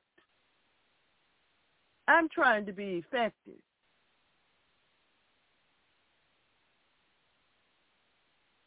Man-made ideas that have come into the church are teaching Christians to rely on positive thinking techniques. You know what they are. And on successful living formulas. They have life coaches. You know what I mean? Jesus taught us to humble ourselves, to deny ourselves, to lose sight of our own lives, to lay down our lives to win the lost. He said in Matthew chapter 10, verse 39, Matthew chapter 10, verse 39, he that findeth his life shall lose it, and he that loseth his life for my sake shall find it.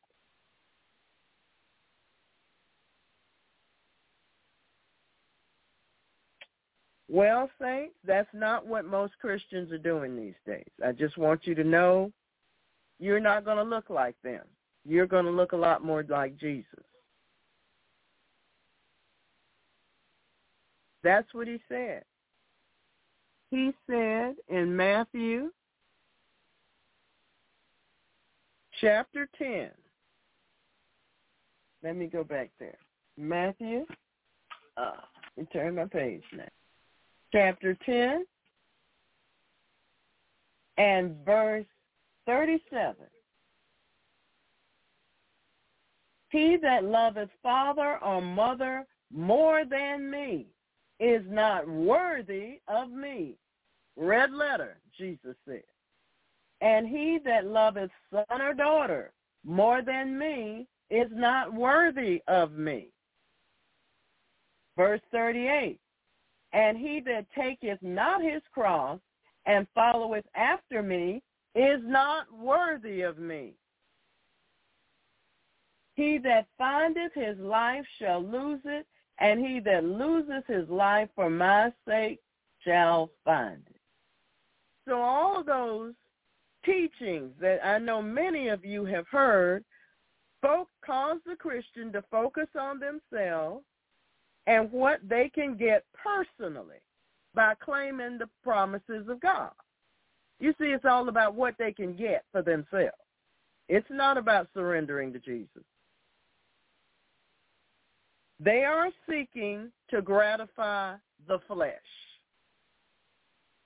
They have seminars and courses, and you name it, they've got it. They're building their own self-esteem. They're improving their own self-image. And, you know, you're a king's kid, so you can get whatever you want at whatever expense. Never mind if it costs you your soul, but, you know, you're a king's kid. You got to eat the best, drink the best, walk in the best. You've heard that over and over. You you know what I'm talking about. So now, instead of focusing on soul, God's wanting to send a revival, by the way. The Christians are so preoccupied with themselves, their problems, their children, their personal desires, their spiritual welfare, they don't have time to think about somebody else that's dying and going to hell. It's just not on the agenda. They don't have time for it. So, I've come to you tonight to try to appeal to you. Amen. I'm trying to help you to realize that this is a scheme of the devil to get so focused on ourselves that we forget about fulfilling the will of God and winning the lost into the kingdom. We can't ever lose sight of it. We're not here on this planet to live for ourselves, but for him who died for us and raised us. That's who we're living for. Yes, God wants you to be healed. Trust me, he does. I want you to be healed too. He wants your marriage to be what he's called it to be. He wants your children to be delivered. He wants your spouse to be delivered. He wants you to be happy on your job and have a fruitful ministry. He wants you to live a victorious life. He wants you to have victory instead of defeat. But we must remember that the reason coming victorious is not an end product.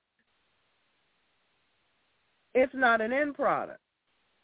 It's supposed to enable us to complete the will of God.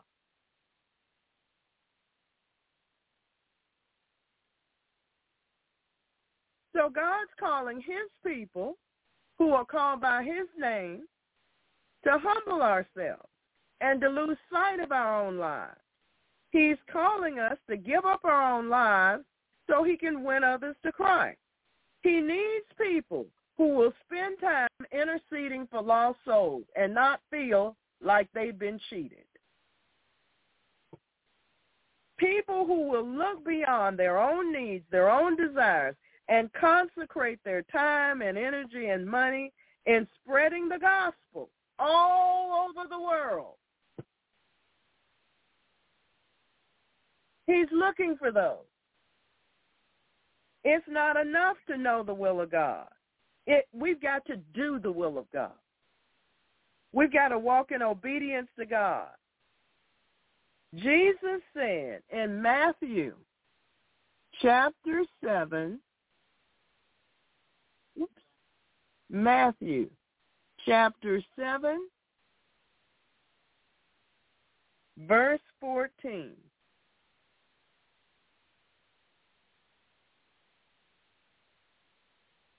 Matthew chapter 7, verse 14. Amen. Praise God. All right, technology, let's do this right. Amen.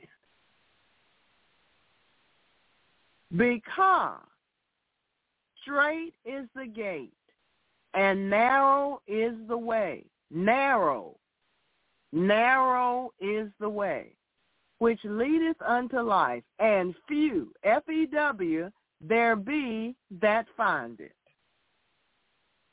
Few. There is no way we can walk in obedience to God's will unless we are first willing to humble ourselves before God and to become willing to be a servant of all. Jesus, the Son of Almighty God, humbled himself and became a servant of all. We must be willing to do the same. We must be willing. That's right. You're on the way to the grocery store, and God says while you're in there, I want you to not shop for your groceries. I need you to buy this, this, this, this, and then take it where I tell you to take it. But Lord, this is the only time I have to shop for my groceries. The Lord said, I thought you said you were willing to serve me.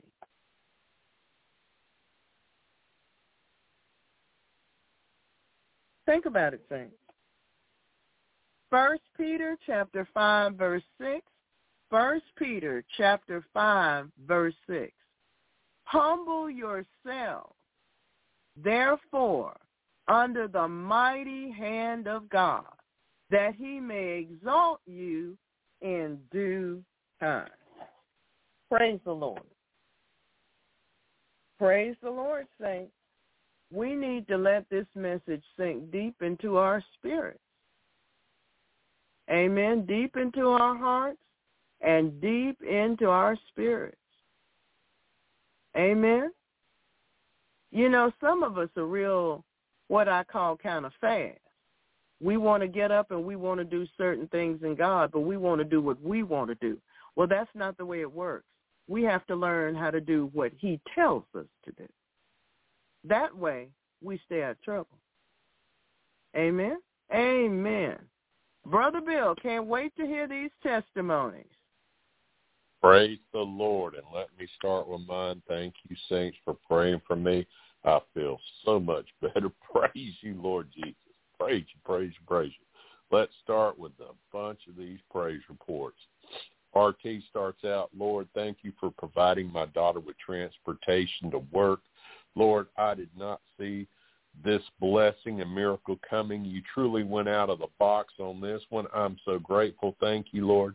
Thank you for the other daughter's full-time job that you have blessed her with.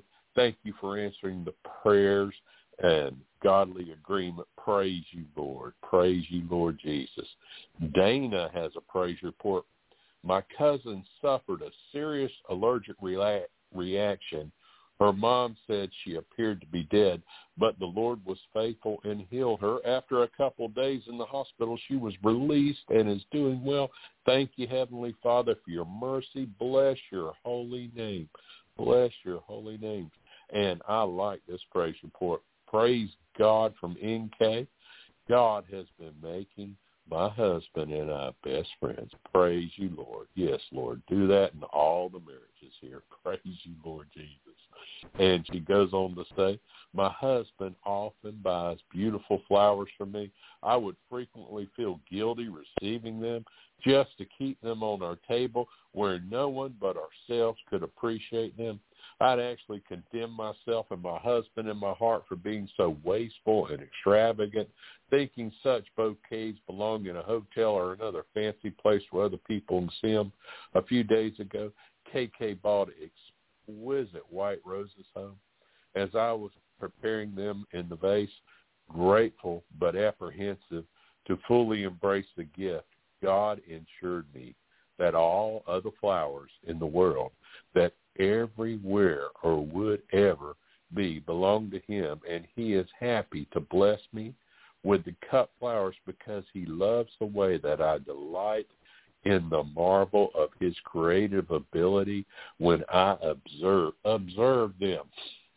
Praise you, Lord. There are no strings attached over our Heavenly Father's giving. There's no undercurrent that we owe him or that we don't really deserve his gifts. I thank you, Father, for this revelation of your true love and for your wonderful plants you made. Praise the Lord. Dana has a praise report. Praise God for his mercy. A few days ago while at work, I encountered a young woman who was greatly disturbed after receiving some startling news. I told her to come in my office. Yes, I play the scriptures 24-7, even when I'm not there. And she indicated that she was a Christian, so I reminded her not to let the enemy steal her joy and to praise the Lord, because this may be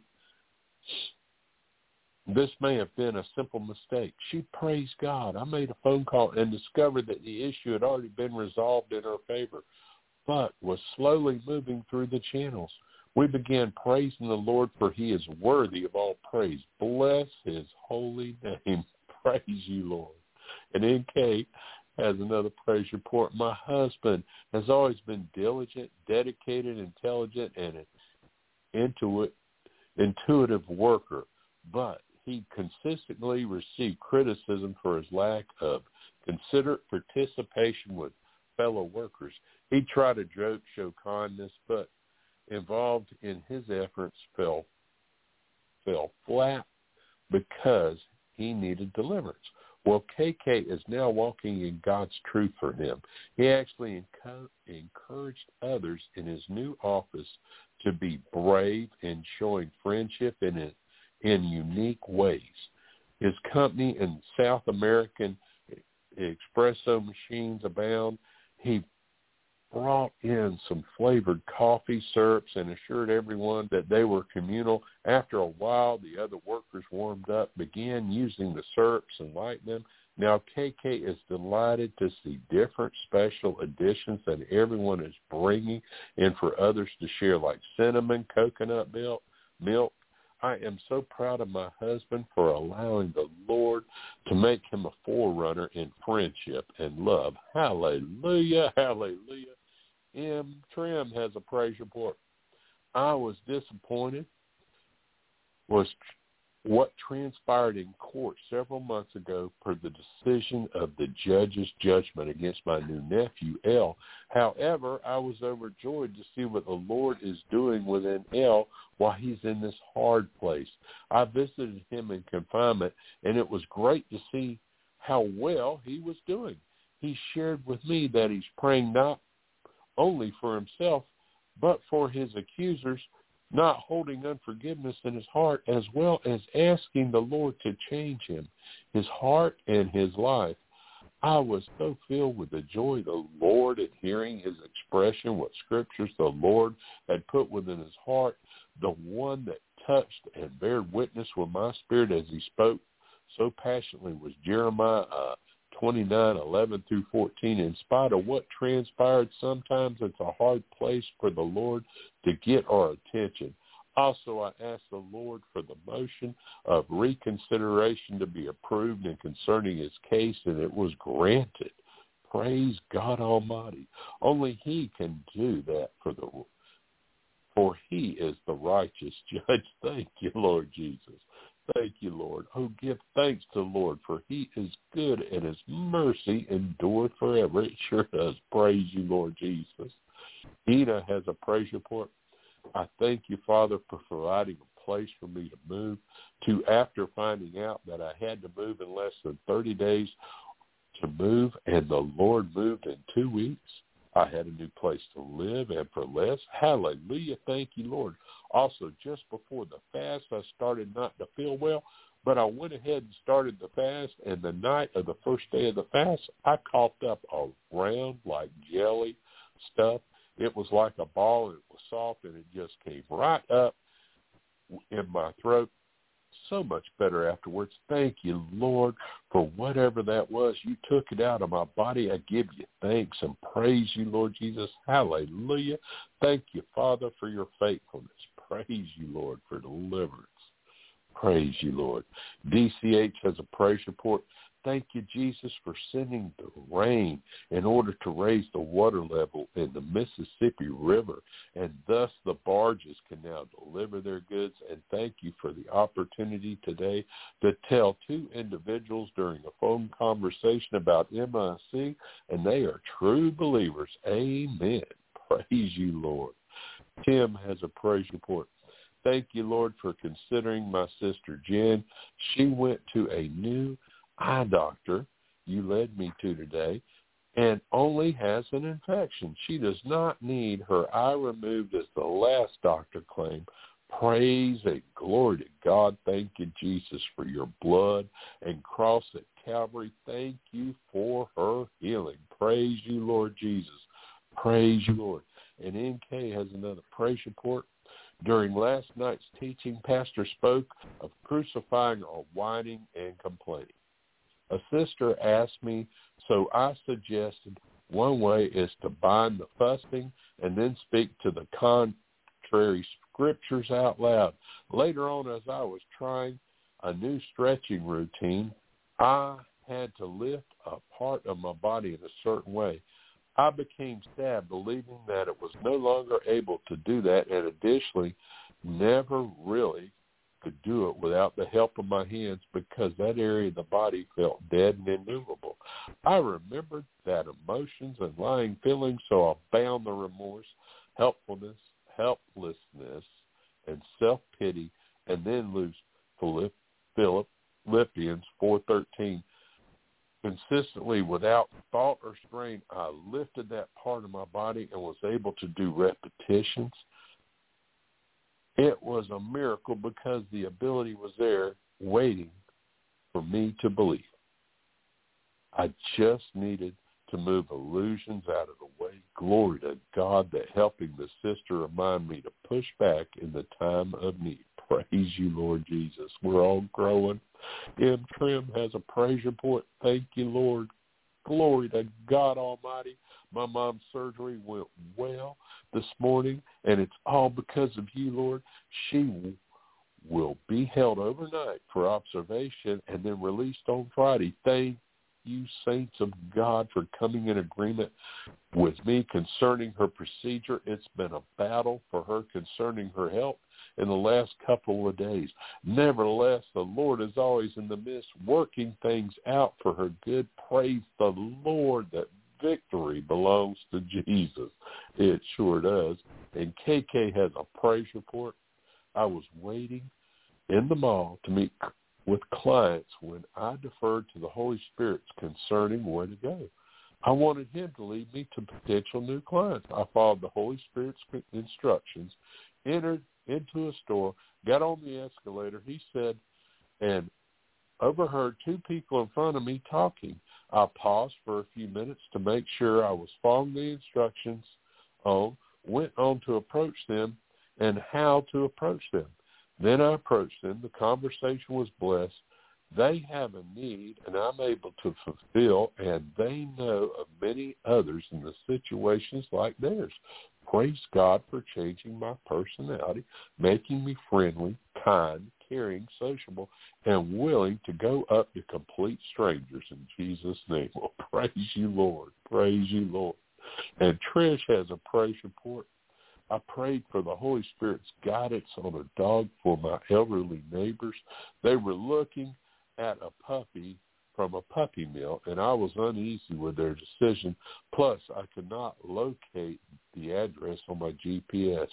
Today, the Holy Spirit led me to a local website which he showed me a place he wanted me to use to help them find a puppy.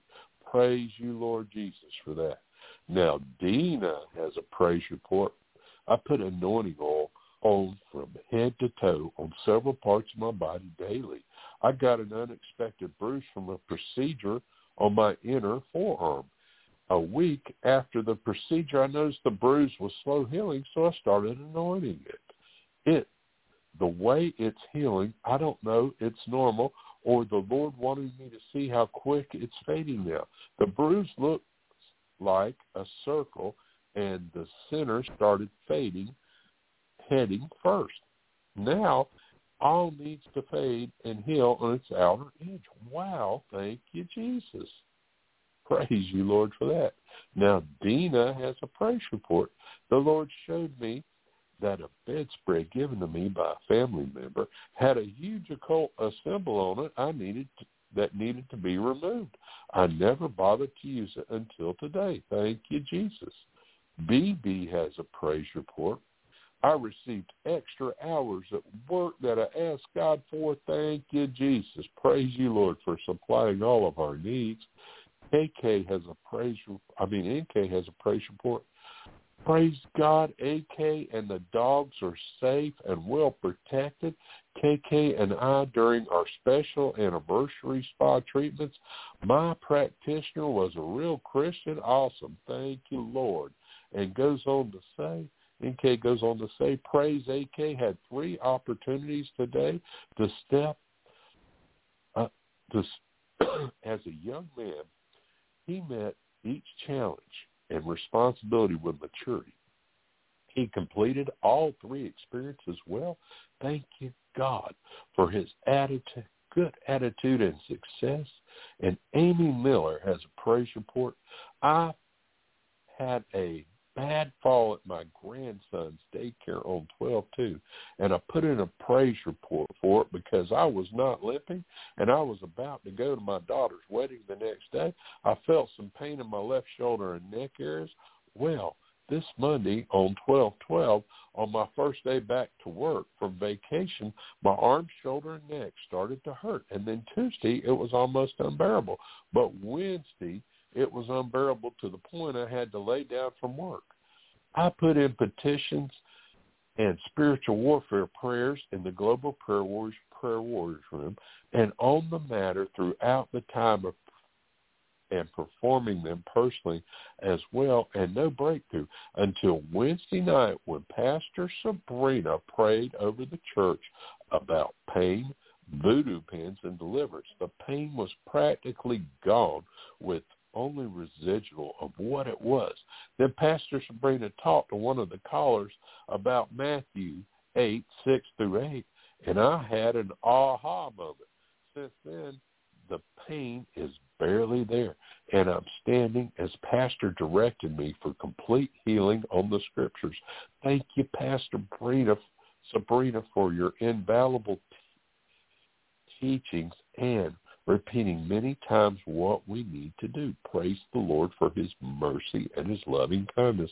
Now, Lord, these are awesome praise reports. I just give you all the praise, all the glory. Praise you, Lord Jesus. Praise you, praise you, praise you.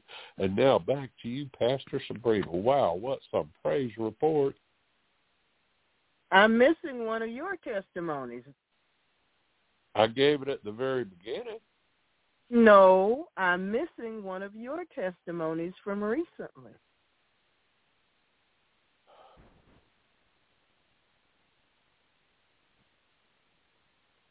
Mhm. What is it, though?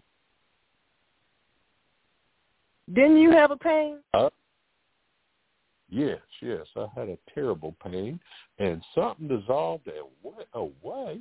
Isn't that something? I believe some kidney stones melted away. Praise you, Lord. Praise you, and Lord. how did that happen? Ah, through through prayers of the saints. Praise you, Lord. Praise you, Lord Jesus. Thank you, my church family, for praying for me. Praise you, Lord Jesus. Praise you, Lord, that you gave me a miracle. I give you praise for that, Lord. Lord, you've healed me of cancer twice, disc in my back. You keep healing me, Lord. Praise you. I don't know what to say. All the glory belongs to God. And I know you keep touching me. And I know you always working with me and you never leave me or forsake me. Praise you, Lord Jesus, for that. Praise you, Lord. Praise you, Lord. Thank you. God bless. Now, saints, when you need uh, agreement, put your prayer requests in the Global Prayer Warriors prayer room. I want to congratulate everybody that put their praise report in. These were marvelous, simply marvelous praise reports. The Lord did a lot. He did a lot through us. Amen. He touched, he didn't just come by and say, hi, I'm here. No, he worked on us. And we want to thank him for that. Amen. We want to thank the Lord for that. Praise God. See, we have a wonderful God, but we need to give credit where credit is due. Amen. Amen. We have a wonderful God. We need to give credit where credit is due. We need to give praise where praise is due. Amen. Praise the Lord. Amen. Let's see. Where is there it is, Lord. All right. We are requesting adjudications from the righteous judge concerning the U.S. Centers for Disease Control and Prevention, the CDC, removed data on guns from its website after holding a private meeting with gun control activists. Well, isn't that interesting? According to newly disclosed emails, the CDC webpage title Facts, Fast Facts, Firearm Violence Prevention includes a portion on defensive gun use or instances when people use guns for defensive purposes. The portion defines defensive gun use and originally stated estimates of defensive gun use vary depending on the questions asked, population studied, time frame, and other factors related to the design of studies priorities for research to reduce the threat of firearm-related violence indicates a range of 60,000 to 2.5 million defensive gun uses each year. The page now says estimates of defensive gun use vary depending on questions asked, population studied, time frame, and other factors related to study design. Given the wide variability in estimates, additional research is necessary to understand defensive gun use prevalence, frequency, circumstances, and outcomes. The change happened under pressure from activists, the emails show. Several weeks after the page was published in 2021, Devin Hughes, president and founder of GVPedia, emailed the CDC expressing concern with the 2.5 million estimate. Hughes said the figure stemmed from surveys that have fatal flaws and that the figure comes from a report that was published in 2013 before the Gun Violence Archive began providing data. That archive only estimates about 2,000 defensive gun use instances per year. He urged the CDC to revisit and update the defensive gun use portion of the web page. Hughes apparently did not receive a response, so he forwarded his message to Po Murray, chairwoman of the Newtown Action Alliance. Murray sent the message to White House officials. Hannah Bristol with the White House Office of Public Engagement answered after consulting with the CDC. CDC reviewed many studies for the estimates used for this range in the fact sheet, and an update is not warranted at this time, Bristol said. Internally, Linda Dahlberg with the CDC also said the criticism didn't hold weight. We stand behind our fact sheet, which essentially points out that estimates of defensive gun use vary depending on the data source, questions asked, population studied, time frames, and other factors related to the design of the studies, Dahlberg said. She listed the 13 data sources. Hughes pushed back, saying that he disagreed, that the gun violence archive only represents a small subset of people who use guns defensively. I would strongly urge the CDC to consider revising the fact sheet to add further context, or at the very least removing the DGU section until better data emerges, he wrote. I would be more than happy to meet virtually to discuss to further discuss the research surrounding DGUs and how best to correct the misinformation in the fact sheet. That led to a meeting involving Hughes Murray, Mark Bryant, Executive Director of the Gun Violence Archive, and three top CDC officials.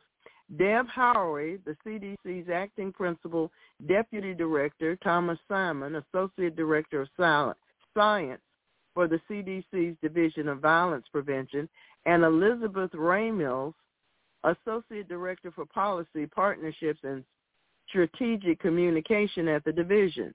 The meeting took place on September 15, 2021, lasted 30 minutes. The emails were obtained uh, by a lawyer representing the California Rifle and Pistol Association through a Freedom of Information Act request. Exactly what unfolded in the meeting isn't clear, but emails afterward indicate the activists made their case. Thank you for taking the time to meet with us. We deeply appreciate it, Hughes wrote afterwards. He said that he showed slides during the meeting that detailed problems with gun use estimate particularly the estimate of up to 2.5 million uses per year. The slides were not included in the document, some of which were redacted. Hughes also said that he hoped this is the beginning of the conversation. Thank you for sharing this, Simon responded.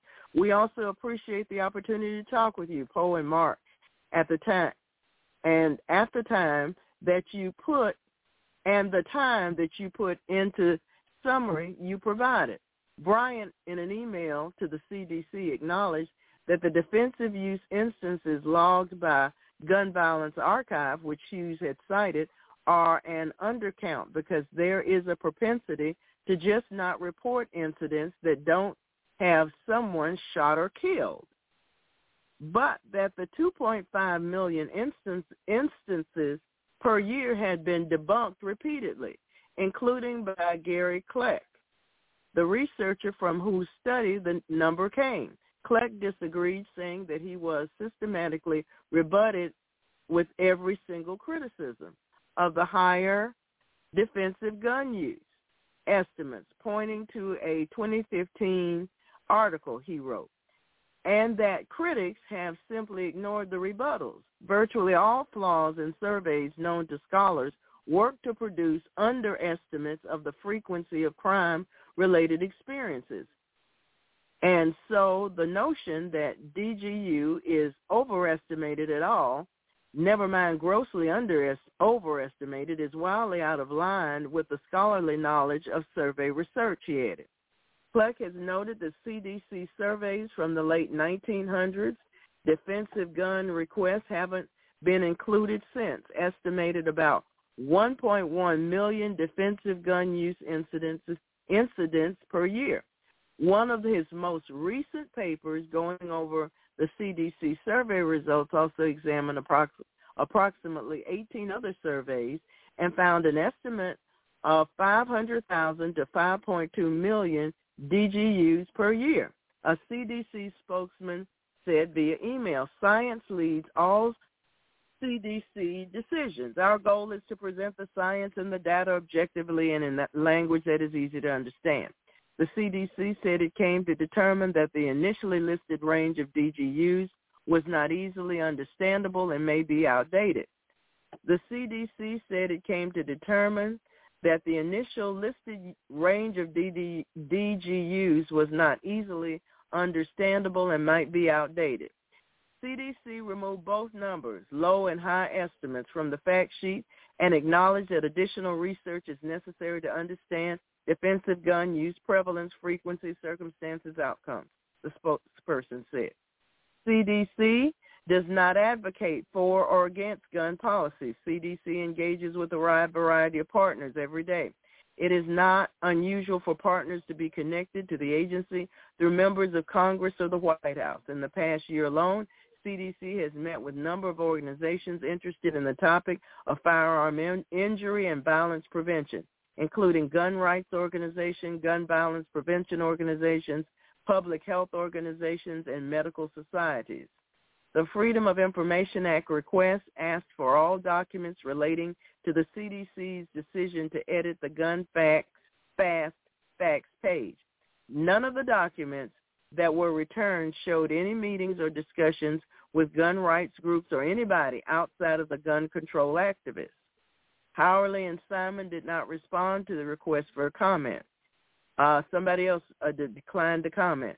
Some CDC officials didn't know why change would be needed. I mean, all we need, all I mean, all we say on the fact sheet essentially is that you get different estimates of defensive gun use depending on the method you use to measure it and then point to the National Academy report. A researcher in the Division of Violence Prevention wrote, hard to argue against that. What do you think the concern is with this, or is it something else? Ramos uh, told Hughes, Bryant, Murray, and CDC was planning to update the fact sheet in early 2022 after the release of some new data. We will also make some edits to the content we discussed, and I think it will address the concerns you and other partners have raised, she said. The web page was changed in May. It was reported. No reason was given publicly for the change. Simon told a colleague in one of the newly uh, disclosed emails that we simplified the text for defensive gun use, noting that the original text provided an estimate of annual instances. I initially submitted this um, Freedom of Information Act request back in June because I was suspicious of the CDC's motivation for editing their website as to defensive gun use survey statistics. Motivation. The fact that the changes resulted from an extensive pressure campaign by anti-gun advocates is disappointing but not surprising. When people ask why the gun rights community is skeptical of more funding to the CDC to research gun crime, I hope they remember this incident. The CDC has sadly become too politicized to be trusted. Mhm. I agree. Bryant Hughes and Murray all advocate all advocate for stricter gun laws. The Gun Violence Archive said it is not an advocacy group and that its mission is to document incidents of gun violence and gun crime nationally to provide independent verified data to those who need to use it in their research, advocacy, or writing. But Bryant described himself as part of the GVP community in his email to the CDC. GVP stands for Gun Violence Prevention. Until proof is available, we in the gun violence prevention community respectfully request that this outlier that has been used so often to stop legislation be removed until a panel can build a fair survey which will be, be better reflect the true status of the number of defensive gun use, Brian wrote. The archive did not return a request for comment. Hughes, Hughes and GVPedia have promoted gun control legislation. The Newtown Action Alliance wants to ban so-called assault weapons cut gun manufacturers off from insurance and stop members of Congress from carrying guns. that ain't going to happen on U.S. Capitol grounds. If you don't support an assault weapons ban, then you support arming mass shooters, Murray said in one statement on social media. Kleck said that high DU, DGU estimates don't threaten moderate gun control measures like background checks which only restrict guns among small, high-risk subsets of the population like convicted criminals. High DGU estimates, on the other hand, would present serious problems for those who support prohibitionist measures that would disarm all or most civilians, such as, since such estimates would imply serious costs to disarming all or most prospective crime victims, he added you, Lord Jesus, for your adjudications. We are requesting adjudications from the righteous judge concerning the New York Times falsely reported that about three out of every 100 people diagnosed with COVID-19 die. A falsehood the outlet later acknowledged in a December 14 story claiming COVID-19 can spread from dead people. Boy, that was nasty. A reporter wrote that up to 70% of those infected with Ebola die, compared with about 3% of those diagnosed with COVID-19. There are two measures of fatality from a disease, infection fatality ratio and case fatality ratio.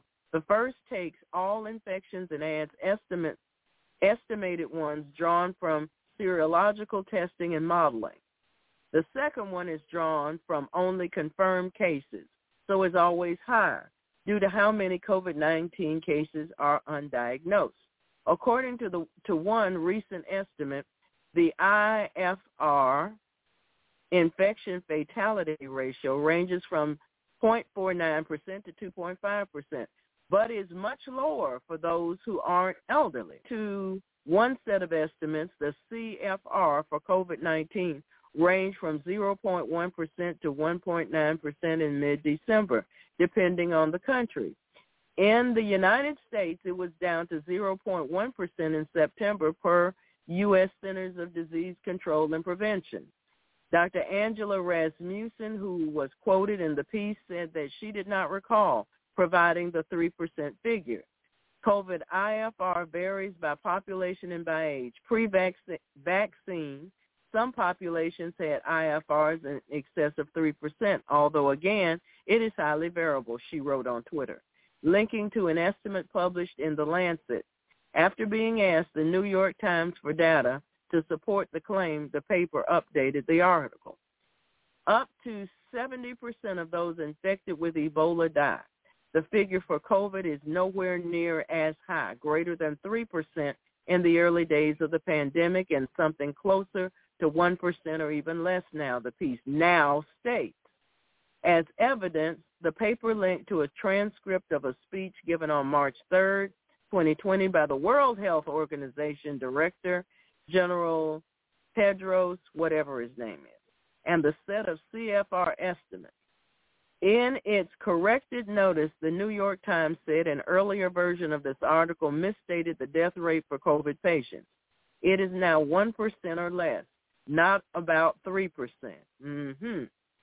The updated claim is still wrong, expert noted. The language shows the paper is referring IFR, but its sources discuss the CFR. So that person said, for instance, that globally about 3.4% of reported COVID-19 cases have died. In the second link, it goes on goes to an Our World in Data page that clearly states it provides the CFR, not the IFR. This correction is still wrong. It is still conflating IFR with CFR. David, a science, science writer, wrote on Twitter. The correction is actually even more incorrect than the original claim. Professor Francois Balloux, director of the University College of London's Genetic Institute, added, the New York Times and this gentleman did not respond to requests for comment. Other articles about COVID-19 written by that gentleman have also been corrected. One article infamously claimed that 4,000 children aged 5 to 11 died of multisystem inflammatory syndrome, a condition linked to COVID-19 during the pandemic. The actual number among all children was just 68, from 4,000 to 68 according to the CDC. The story was later updated to say that nearly 4,000 children between the ages of 5 to 11 have been diagnosed with MISC, with no mention of the number of deaths. lies, lies, and more lies. Requesting adjudications from the righteous judge concerning. The Australian government should be urgently investigating the incredibly high 13 excess death rate in 2022. The country's peak actuarial body says an, act, an extra 15,400 people died in the first eight months of the year, according to a new analysis of Australian Bureau's, Bureau of Statistics data by the Actuaries Institute, with around one-third of those having no link to COVID. Karen Cutter, an actuary of more than 25 years and spokeswoman for the Institute's COVID-19 Mortality Working Group, said 13% was an incredibly high number for mortality and that it was not clear what was driving the increase. Mortality doesn't normally vary by more than 1 to 2%, so 13% is way higher than normal levels, she said.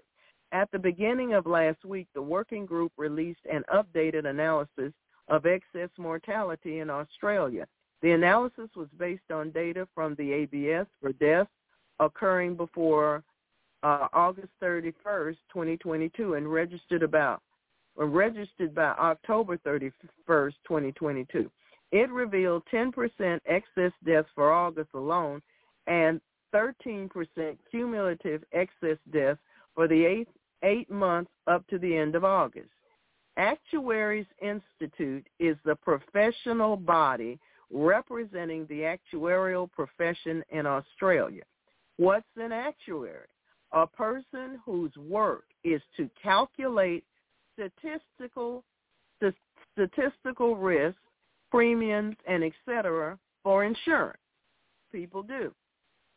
August saw another two weeks of very, very high death counts, followed by two weeks that were only very high, said Karen Cutter in a Twitter thread. After removing from and with COVID deaths, significant excess remains, particularly around the time of peak COVID in January and flu June through July, which suggests delays in emergency care having an impact and or possibly undiagnosed COVID, Sutter said. From COVID, deaths are where COVID is the underlying cause of death. With COVID deaths are where there was another underlying cause, but COVID was a contributing cause.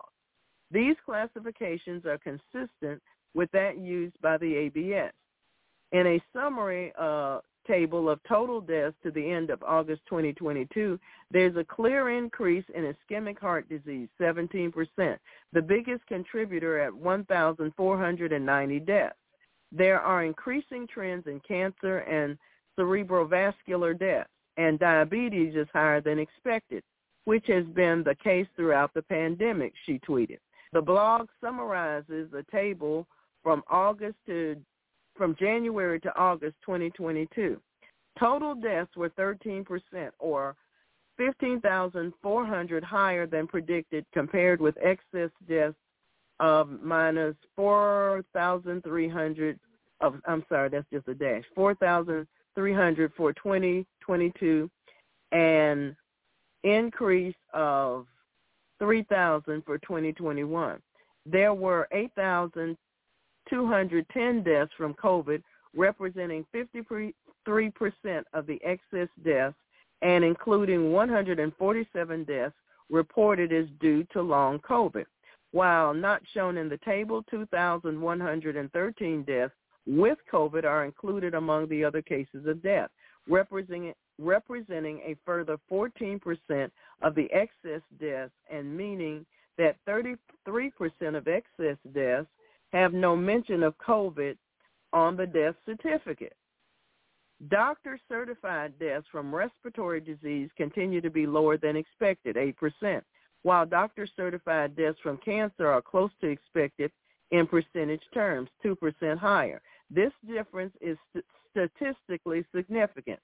Doctor certified deaths from heart disease, cerebrovascular disease, diabetes, and dementia, dementia were all significantly higher than predicted, between 8 and 17 percent. Doctor-certified deaths from other unspecified diseases were also significantly higher than predict, predicted, about 11 percent, continuing a trend observed since April 2021. Ooh.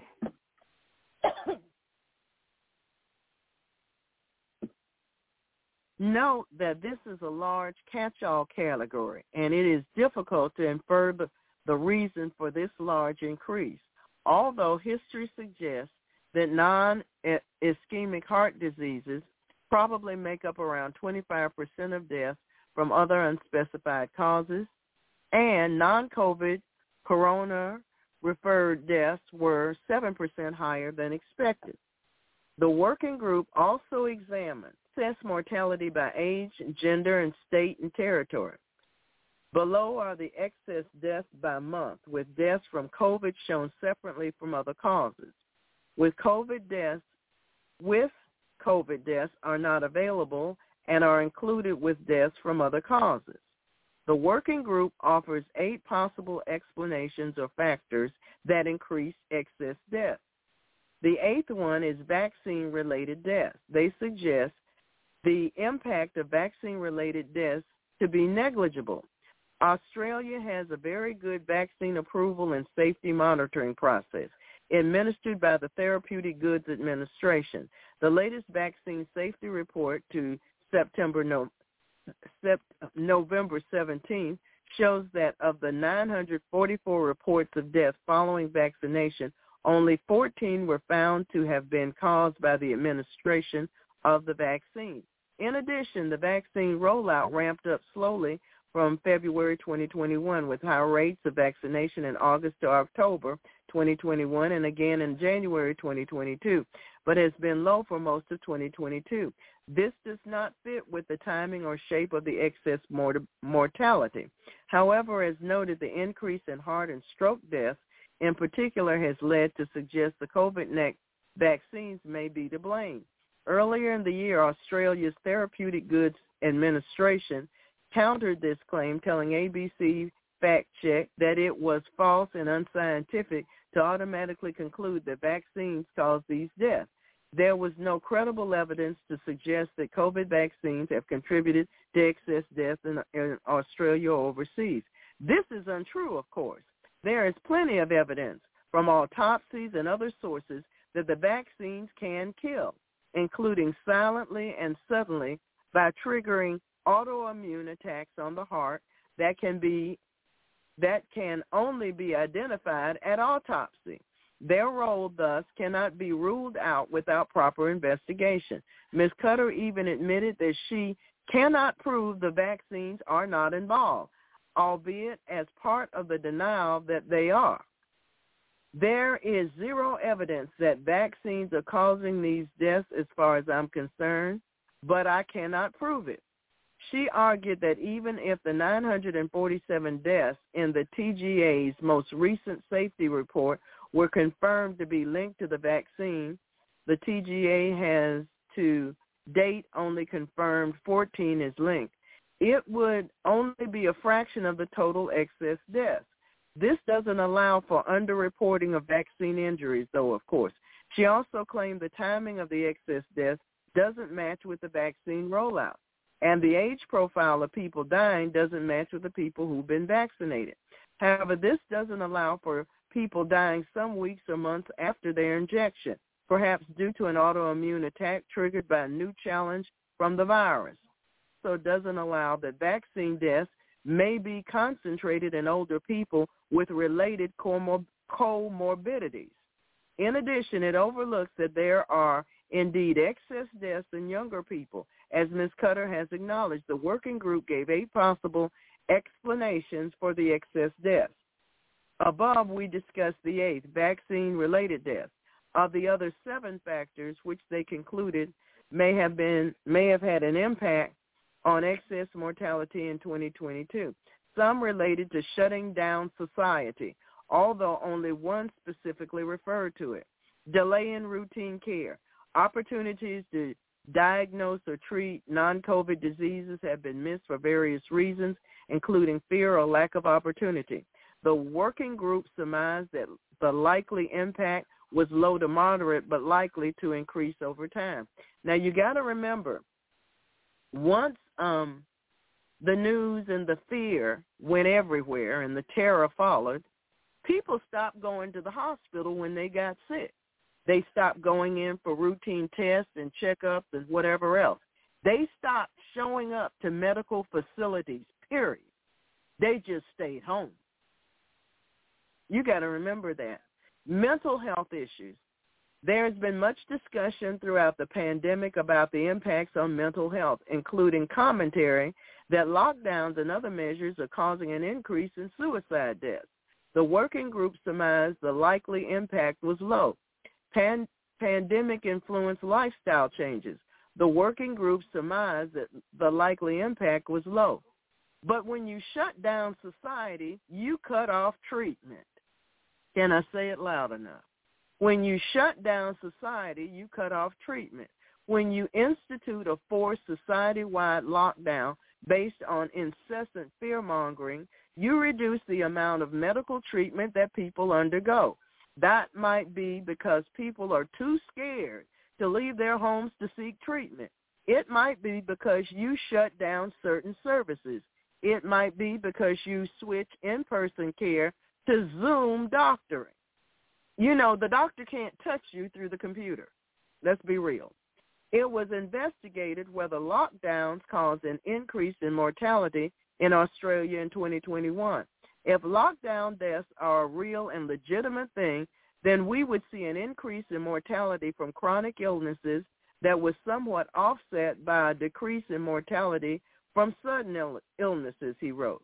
Even when you take out all the questionable COVID deaths, you still have easily identifiable overall excess mortality in 2021.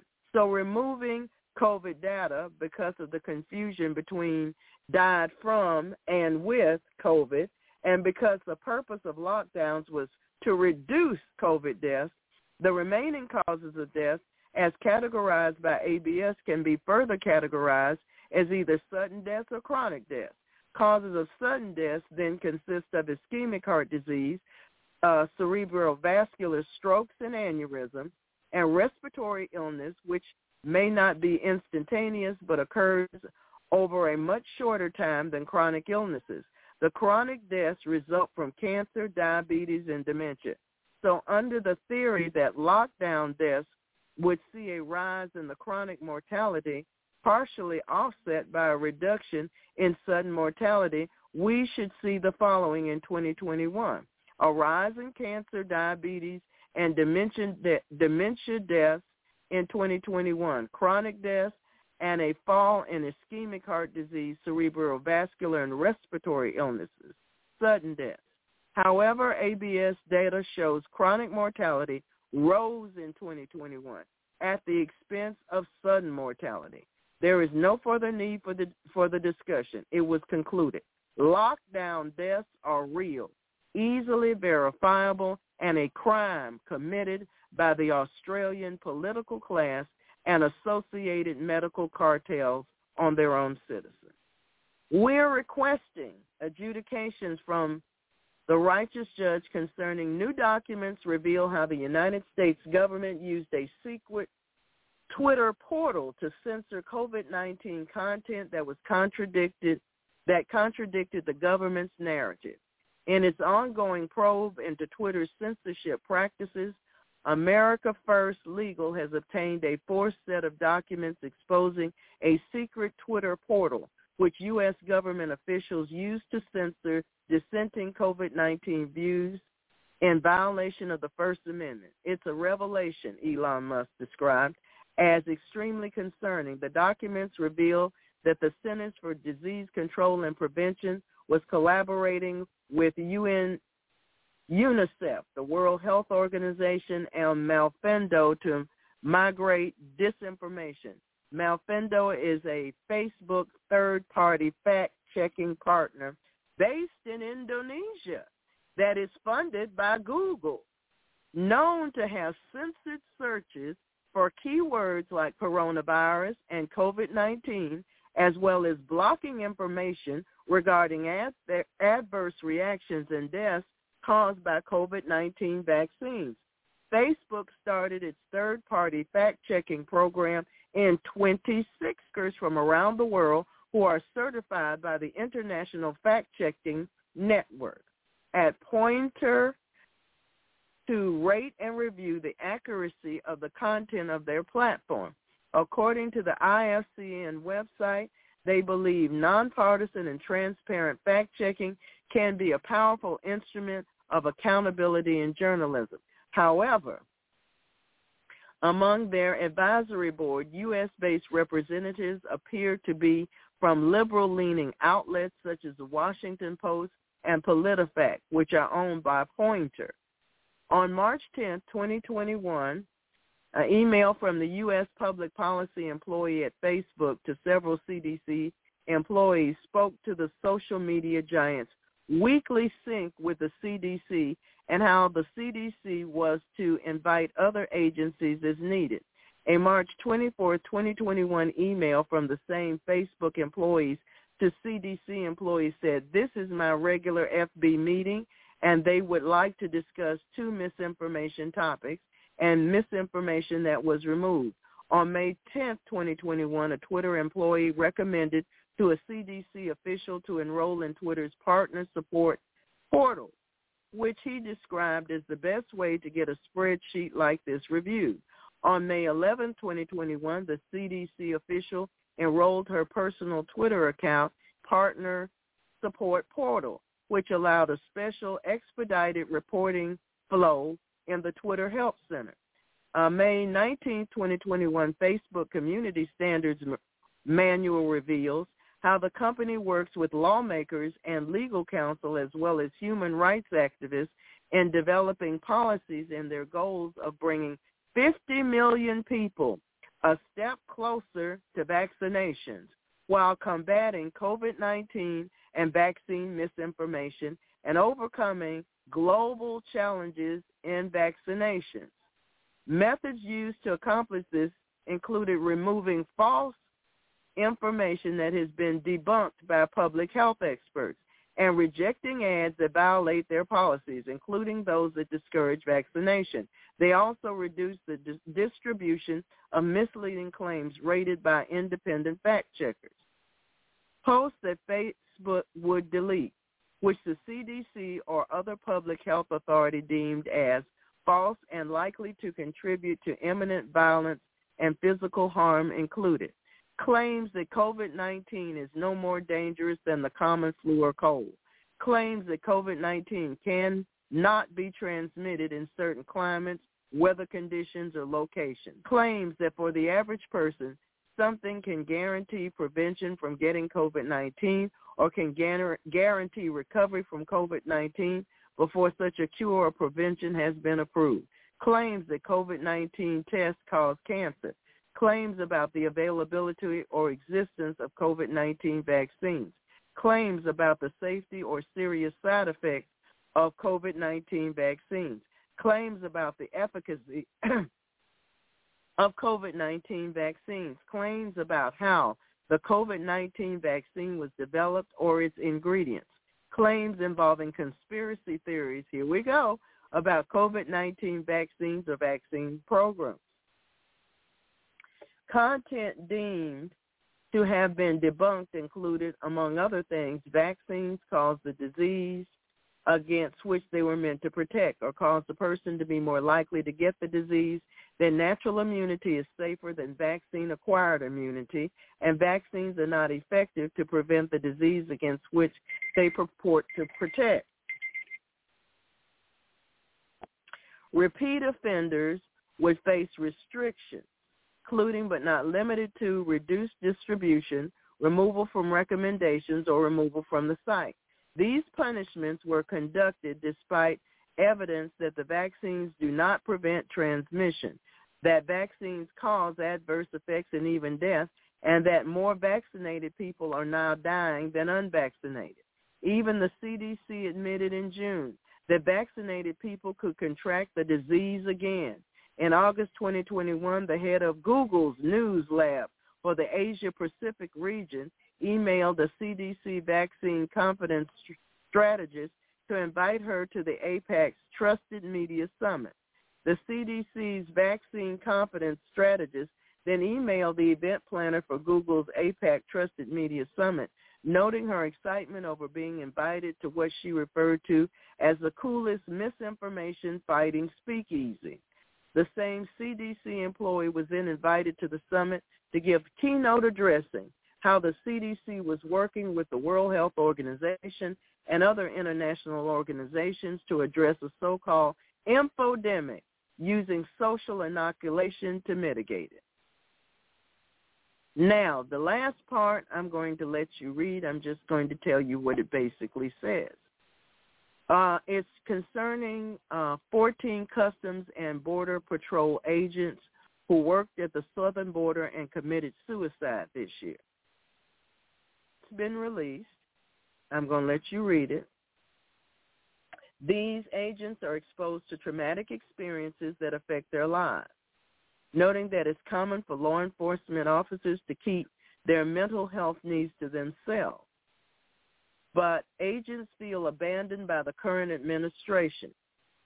And they're talking about some of the comments that uh, Mr. Biden has said. When asked uh, why he wasn't going to the border while visiting a border state, Biden told reporters at the White House it was because there were more important things going on. He turned his back and walked up the steps. While in Washington, there's a lot that divides us in policy and often drives us in a lot of different directions, but there are a lot of things that should unite us.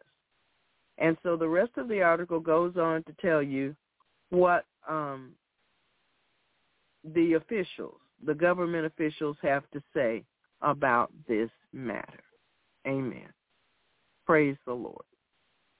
Heavenly Father, in the name of Jesus, we respectfully submit these requests for adjudications to the righteous judge, and we thank Brother Marshall for coming to lead us in prayer concerning them. Wow. We thank you, Father God, for the continual exposing of what's going on. Some of it's all shielded in not very publicly uh, carefully expressed terms to not offend anyone. Some people might call it politically correct, but may not be accurate. And you are a lover of truth, because you are true, Father. Jesus is the truth. The Holy Spirit is the Spirit of truth. And the devil is the father of lies. And we thank you, Father, for exposing all these things, many things, many, many, many more things are coming to light. As you're hastening that, that time to do that, Father, you're hastening what Jesus talked about, that you're exposing what the enemy's trying to do in, in the dark, Father God. And we thank you for bringing these things to light in Jesus' name. You said, for there's nothing secret that shall not be made manifest, neither anything hid that shall not be known and come abroad. So for each one of these different items that Dr. Sabrina has just read through, Father God, or at least give a, a survey of, Father God, concerning the uh, changing uh, from, I guess it's the CDC again, why they're involved with this, I'm not quite sure. But the the use of, of guns for for defense, Father God. They don't want people to know that, yeah, some people do use physical arms for defense. We know the weapons of our warfare are not carnal, but mighty through God to pulling down the strongholds. But there's some people who are Christians that do want to have that opportunity, and Jesus said it was good for the uh, uh in that challenging time for the disciples to even sell their garments and buy two swords. Now, two in the scripture is an, an indi- indication of inadequate or it's not necessary or just because when when the the people were were in lack uh, of uh, bread after Jesus uh, was teaching them in the wilderness, the disciples said, "Well, can we? We don't have even uh, 200 pennyworth of uh, uh, uh, to buy all the food for this 5,000 people or whatever it was." The 200 indicates not enough. So you don't need physical arms, but you can have them. Jesus even encouraged them to go and have at least two swords. So, Father God, you know that there's a reason that's why that's in the U.S. Constitution and many other countries, including Australia, would have liked to have that added to their uh, political documents, their the equivalent of their um, Second Amendment, which they don't have apparently. But that's one of the few things they've been trying to get rid of in this country for many, many years. It's interesting how many of these false flags always seem to pop up when there's a very left-leaning politician in charge who want to have all these rules already written in for their new laws to clamp down and restrict and restrict and restrict. So, Father God, we know that there's some funny business going on with these things, including the so-called uh, hiding of the defensive gun use. And even today, Father, amazing timing. I went to a place very nearby where we live, and I live on the very edge of a very blue city, Father God. The people that call that in this nation, I think people might call it blue because people are kind of down and out and depressed, and there's a lot of use of drugs and all kinds of other nasty things. It's supposed to be called the city of brotherly love. So, Father God, we, we I, I was shocked to hear this lady. I've gone into this place for many years, more than ten years, and she said, "Yeah, the, the people that were using guns right in front of her place in broad daylight." I said, but your website says you're still up until 7. Oh, no, we try to get out of here before dark. We usually close by 4, sometimes 4.30. And she said, yeah, they shot out our security cameras. And this is nearby. This is not in the city. So, Father God, we know that some people are using guns, and you know that the criminals, they don't have to get permits. they get them whatever way they want to and do whatever they want with them. And Father, I saw women and children walking in that same street she was just talking about, and they were just going along happy as could be. At least they appeared to be, singing songs, and that's what you want us to do. You want us to rejoice in the Lord always. Maybe they're Christians. I don't know, Father God. So I even got to share with her about the benefits of Psalm 91. We claim that benefit for every believer, Father God. Yes, some of them might might want to have their own right to bear arms and their own. I think we were even encouraged by somebody in, in, in a position of authority to even get a uh, concealed carry permit not too long ago. And that's not necessarily a bad thing, Father God, because in this nation, in this United States, people still do that. I understand in Switzerland that they have a militia, and most people have armaments, and most people have food stored up, and, and all of that. They have things water provided and things. They have even little bunkers or whatever. They have things provided for the just in case. But Father God, there's a lot of people that want to be wise as serpent and harmless as doves. So teach your people what you want us to do. He said, if any man lacks wisdom, let him ask of God who giveth to all men liberally and abradeth not. I'm asking for myself and my family and all of us in our families. We want to know what you want each of us to do individually. Peter asked, but he didn't wait for your answer. He said, Lord, shall we smite with a sword? When they came to arrest Jesus in the garden, and, and, and you showed amazing compassion on the one that was arresting you, Jesus. You stretched out your arm, and his ear had been cut off, and you restored it instantly. Because you can do exceeding abundantly above all we can ask or even imagine. You restore missing parts. You restore especially those that honor you and, and fall down in reverence and worship you and humble themselves in your sight. Humble themselves in the sight of the living God like we've been talking about during the fast, Father. And you said, if my people which are called by my name, every nation, my people which are called by my name shall humble themselves and pray and seek my face and turn from their wicked ways, then will I hear from heaven and forgive their sins and heal their land. And we, Father, we repent and renounce all of our sins, including apathy and just going along to get along well, they all want to wear a mask. I guess I could wear a mask. Is it necessary? Is it beneficial? What does that do? Are we covering your glory?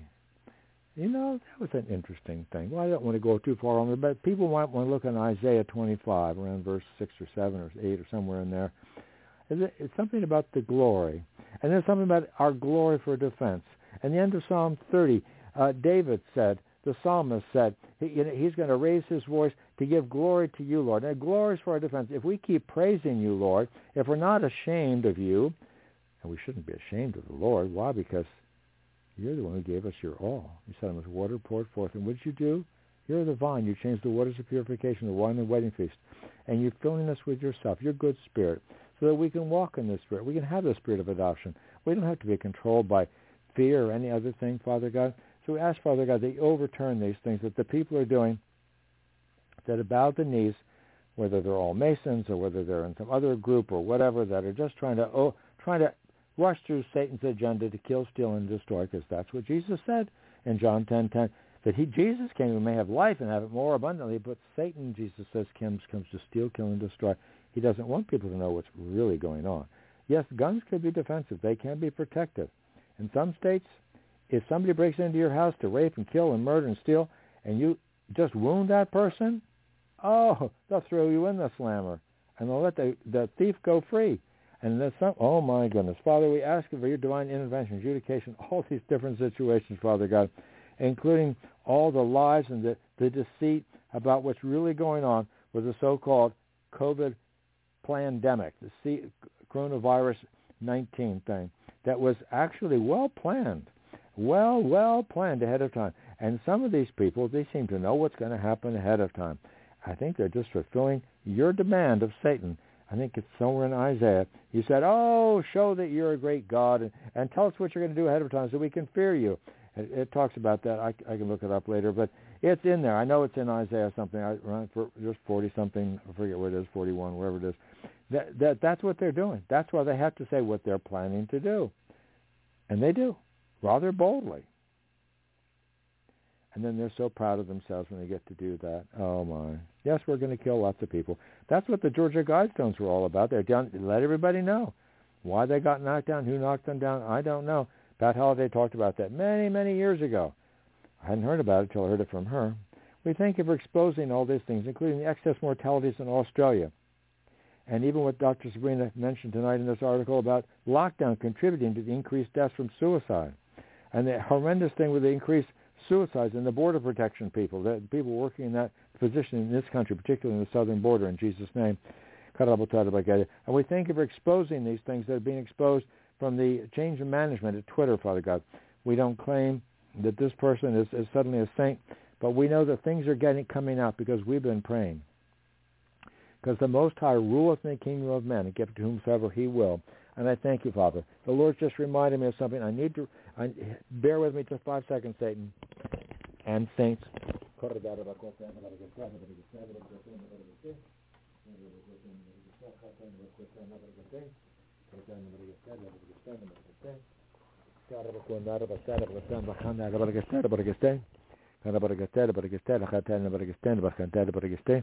The Lord was reminding me today.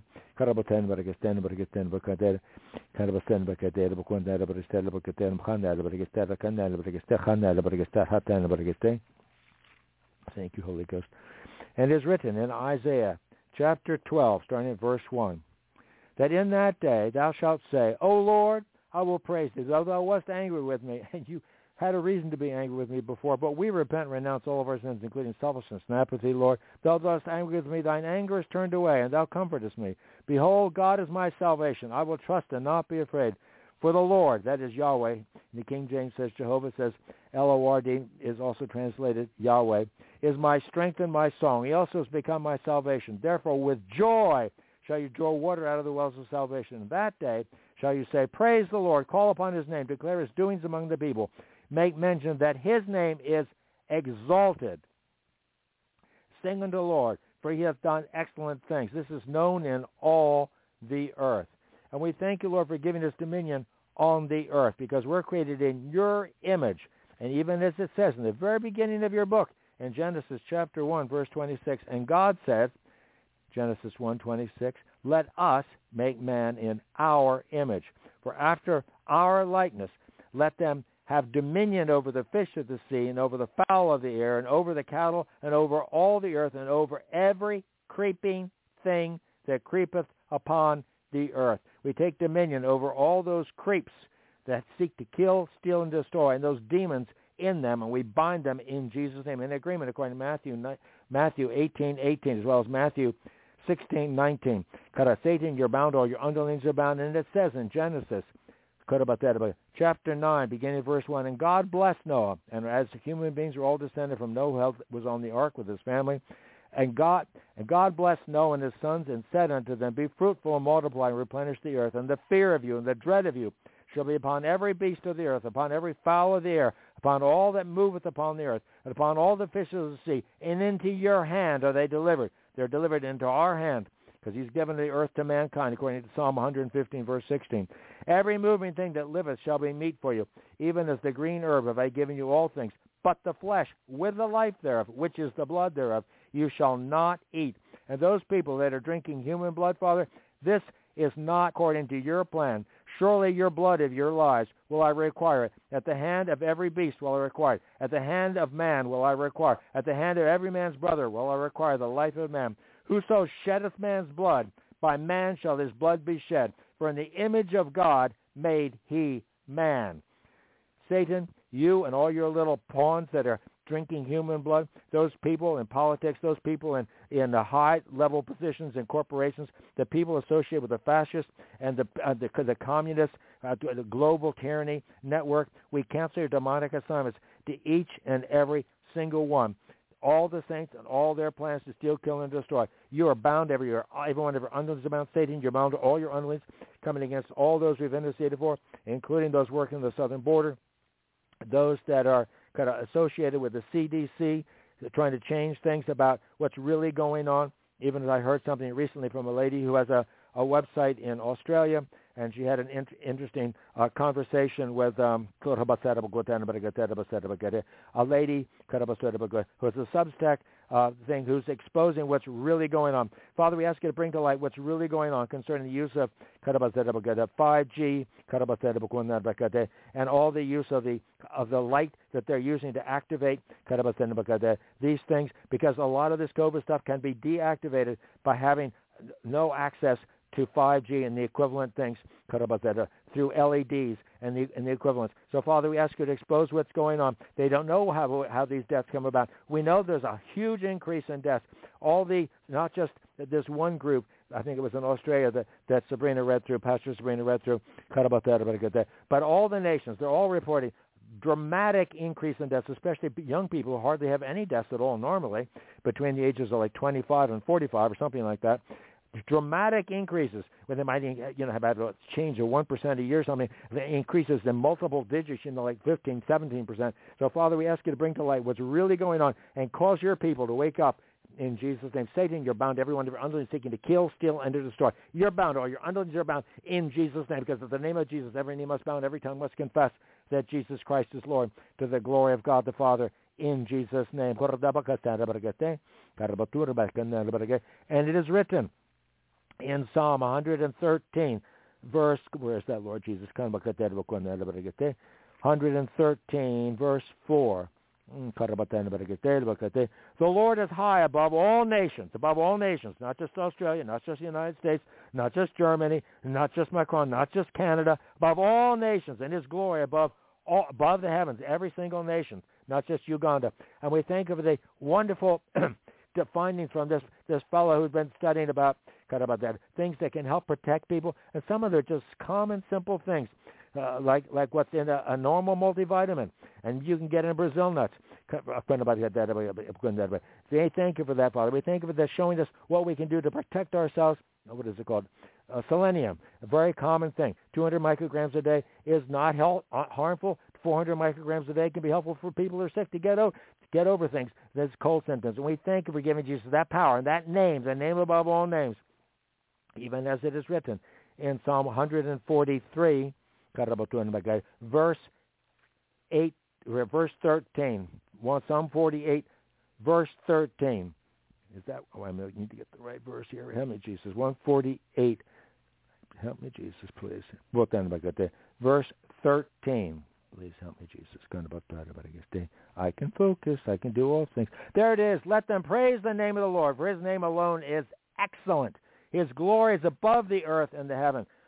Oh, you're, you're above the club of club of Rome. You're above the Masons. You're above all the people in the uh, DARPA group and all the World Economic Forum. You're above the WHO. Yeah, you're above everyone. Your name is lofty. That's what excellent means. It means lofty, too strong, inaccessible. Lofty, too strong, inaccessible. And I love I love our sister Pat Holliday, Father God, and, and all of our brothers and sisters in the Lord. I thank you, Lord. You to comfort each one. But Pat Holliday, she knew who she was.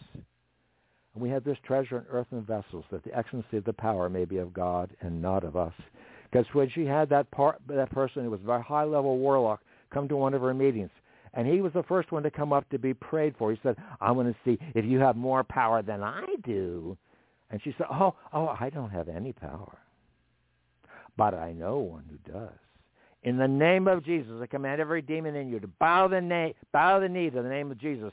And that man dressed all in black fell down before her, his knees bowed, because she commanded it in the name of Jesus, because she knew the name. They that do know thy name will put their trust in thee. You've not forsaken them that seek thee. The name of the Lord is a strong tower. The righteous run into it and are safe. and we claim all the benefits of Psalm 91 over all the saints. Every witchcraft curse eternally sevenfold on the heads of the spirits ascend, do those spirits intend, do thus. I continue to speak blindness to us, enemy, muteness to us, enemy, only hear what Jesus wants them to hear, pertain to each and every one of us in Jesus' name. And we thank you for your mercies that are new each and every day, Lord. We thank you, Lord, that when your name is near, your wondrous works declare. We thank you, Father God. You raise the dead. Did you raise the dead through Pat Holliday? Yes. Have you used other saints? Yes. Did she do it in her own strength because she was such a holy person? No. Not that she didn't give herself to you, Lord Jesus. She did wholeheartedly. And so you could use her. She humbled herself. And she was use, useful in your kingdom. But she couldn't save her own life when she was sick. It says that in your word. We can't do that. But she could pray for others. Even her daughters, when they were dead, could be raised from the dead. We thank you, Lord. You do exceeding abundantly more than we can ask or imagine. Satan, you're bound to all your unlearned bound. Every spirit seeking to kill, steal, and destroy. Every mind-blinding spirit. Every spirit of death, hell, and destruction. Bound again. All, all spirits of Zeus bound. Every ungodly spirit. Every one of your spirits. Every spirit trying to bring in ungodly control of people through every and any means, including frequencies and vibrations through music and changing harm- harmonics. Every ungodly spirit coming through through the 5G and every other source. We cancel your demonic assignments. No weapon formed against us will prosper, and every tongue that shall rise against thee in judgment thou shalt condemn. For this is the heritage of the servants of the Lord, and their righteousness is of me, saith the Lord. No, we're not righteous on our own. It's only because of the blood of Jesus. We plead that blood over each and every one of us. And for Tammy and her family and all the saints being challenged, many saints being challenged these days. Many people have had family members that were sick or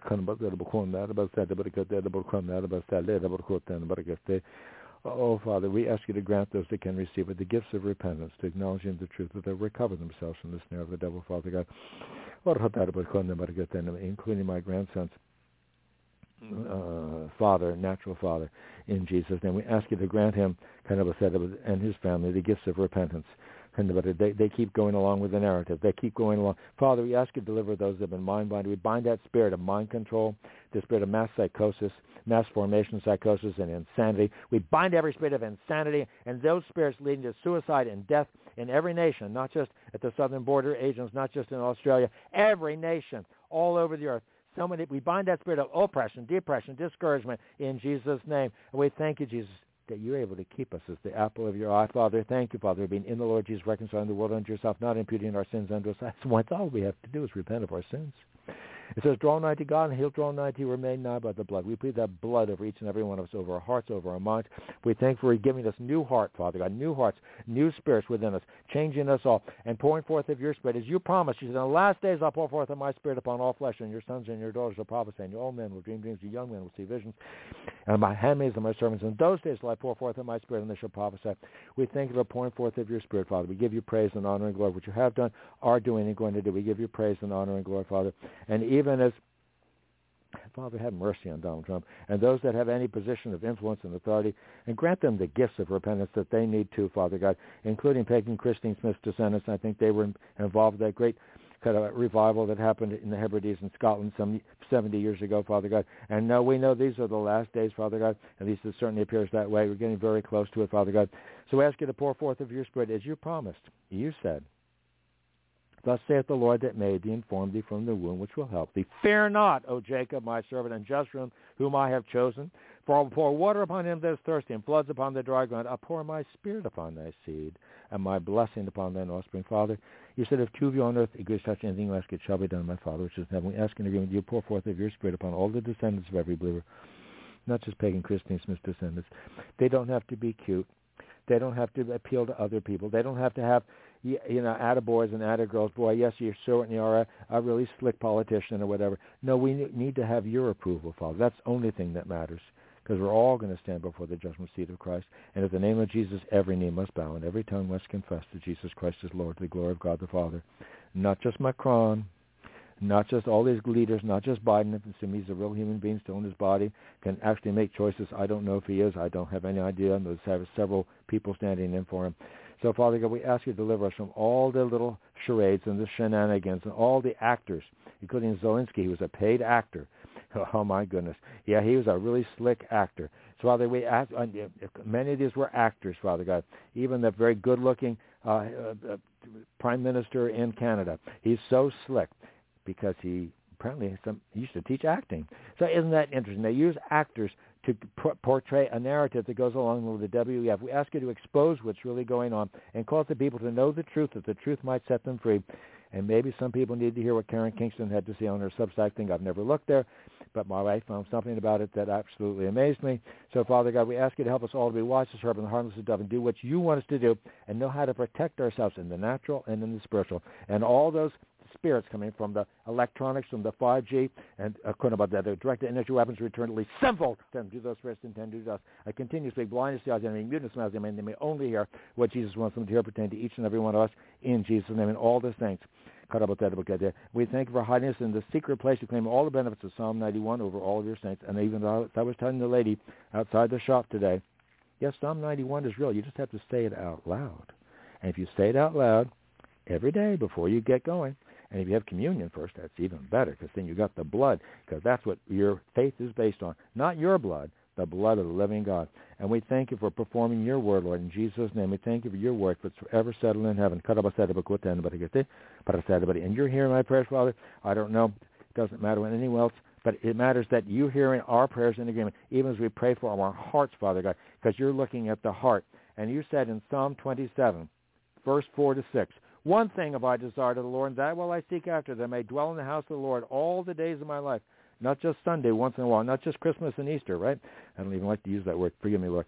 To behold the beauty of the Lord and to inquire in his temple. For in the time of trouble he shall hide me in his pavilion. In the secret of his tabernacle shall he hide me. He shall set me up upon a rock. And now, right now, you're a very present help in times of need. And now shall my head be lifted above mine enemies round about me. Therefore will I offer in this tabernacle sacrifices of joy. I will sing, yea, I will sing praises to the Lord. The meek shall lead to be satisfied. They shall praise the Lord that seek him. Your heart shall live forever. You give us your heart, Lord. And you can't die again. You died once. You're our life. We thank you, Father, for keeping us. Thank you, Lord, for your mercy. Thank you for hearing our prayers, Father, for Christ's sake. Thank you, Jesus, for living, make intercession for us. Thank you, Holy Ghost, for groaning through us. Thank you, Spirit of adoption, Father. We've not received the spirit of bondage again to fear, but the spirit of adoption, whereby we cry, Abba, Father. Neither dwelleth in secret place of the Most High shall abide under the shadow of the Almighty. I will say of the Lord, He is my refuge, my fortress, my God whom I Surely, without any question, surely He will deliver thee from the snare of the fowls of the north and pestilence. He shall cover thee with His feathers, and under His wings thou shalt trust. His truth shall be thy shield and buckler. Thou shalt not be afraid of the terror by night, the terror that flies by day, nor the pestilence that walketh in darkness, for the destruction of all and thousands of right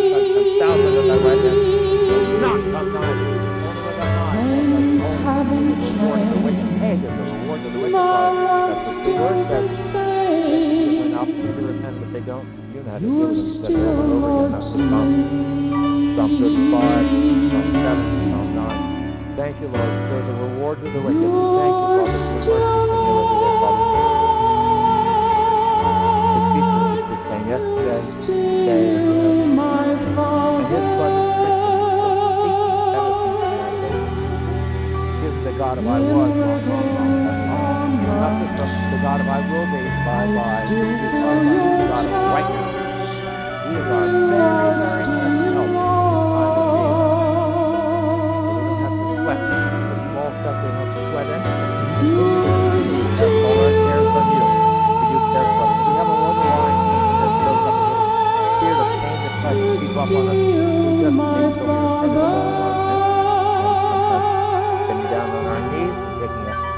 ourselves in your sight, which is really good. There's great recompense in our Humble ourselves in your sight, Lord, and you will raise us up. We can't lift up ourselves. In fact, we can't even rule apart from you, Lord. Apart from you, we can do nothing.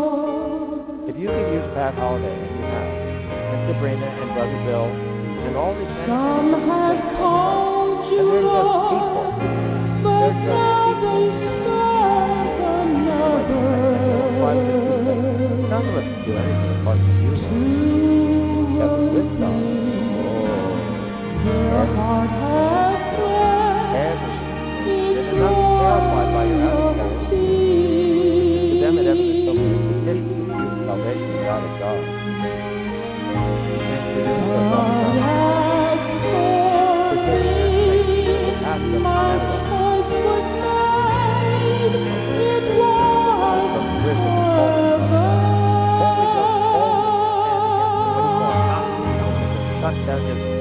Uh, resurrection service.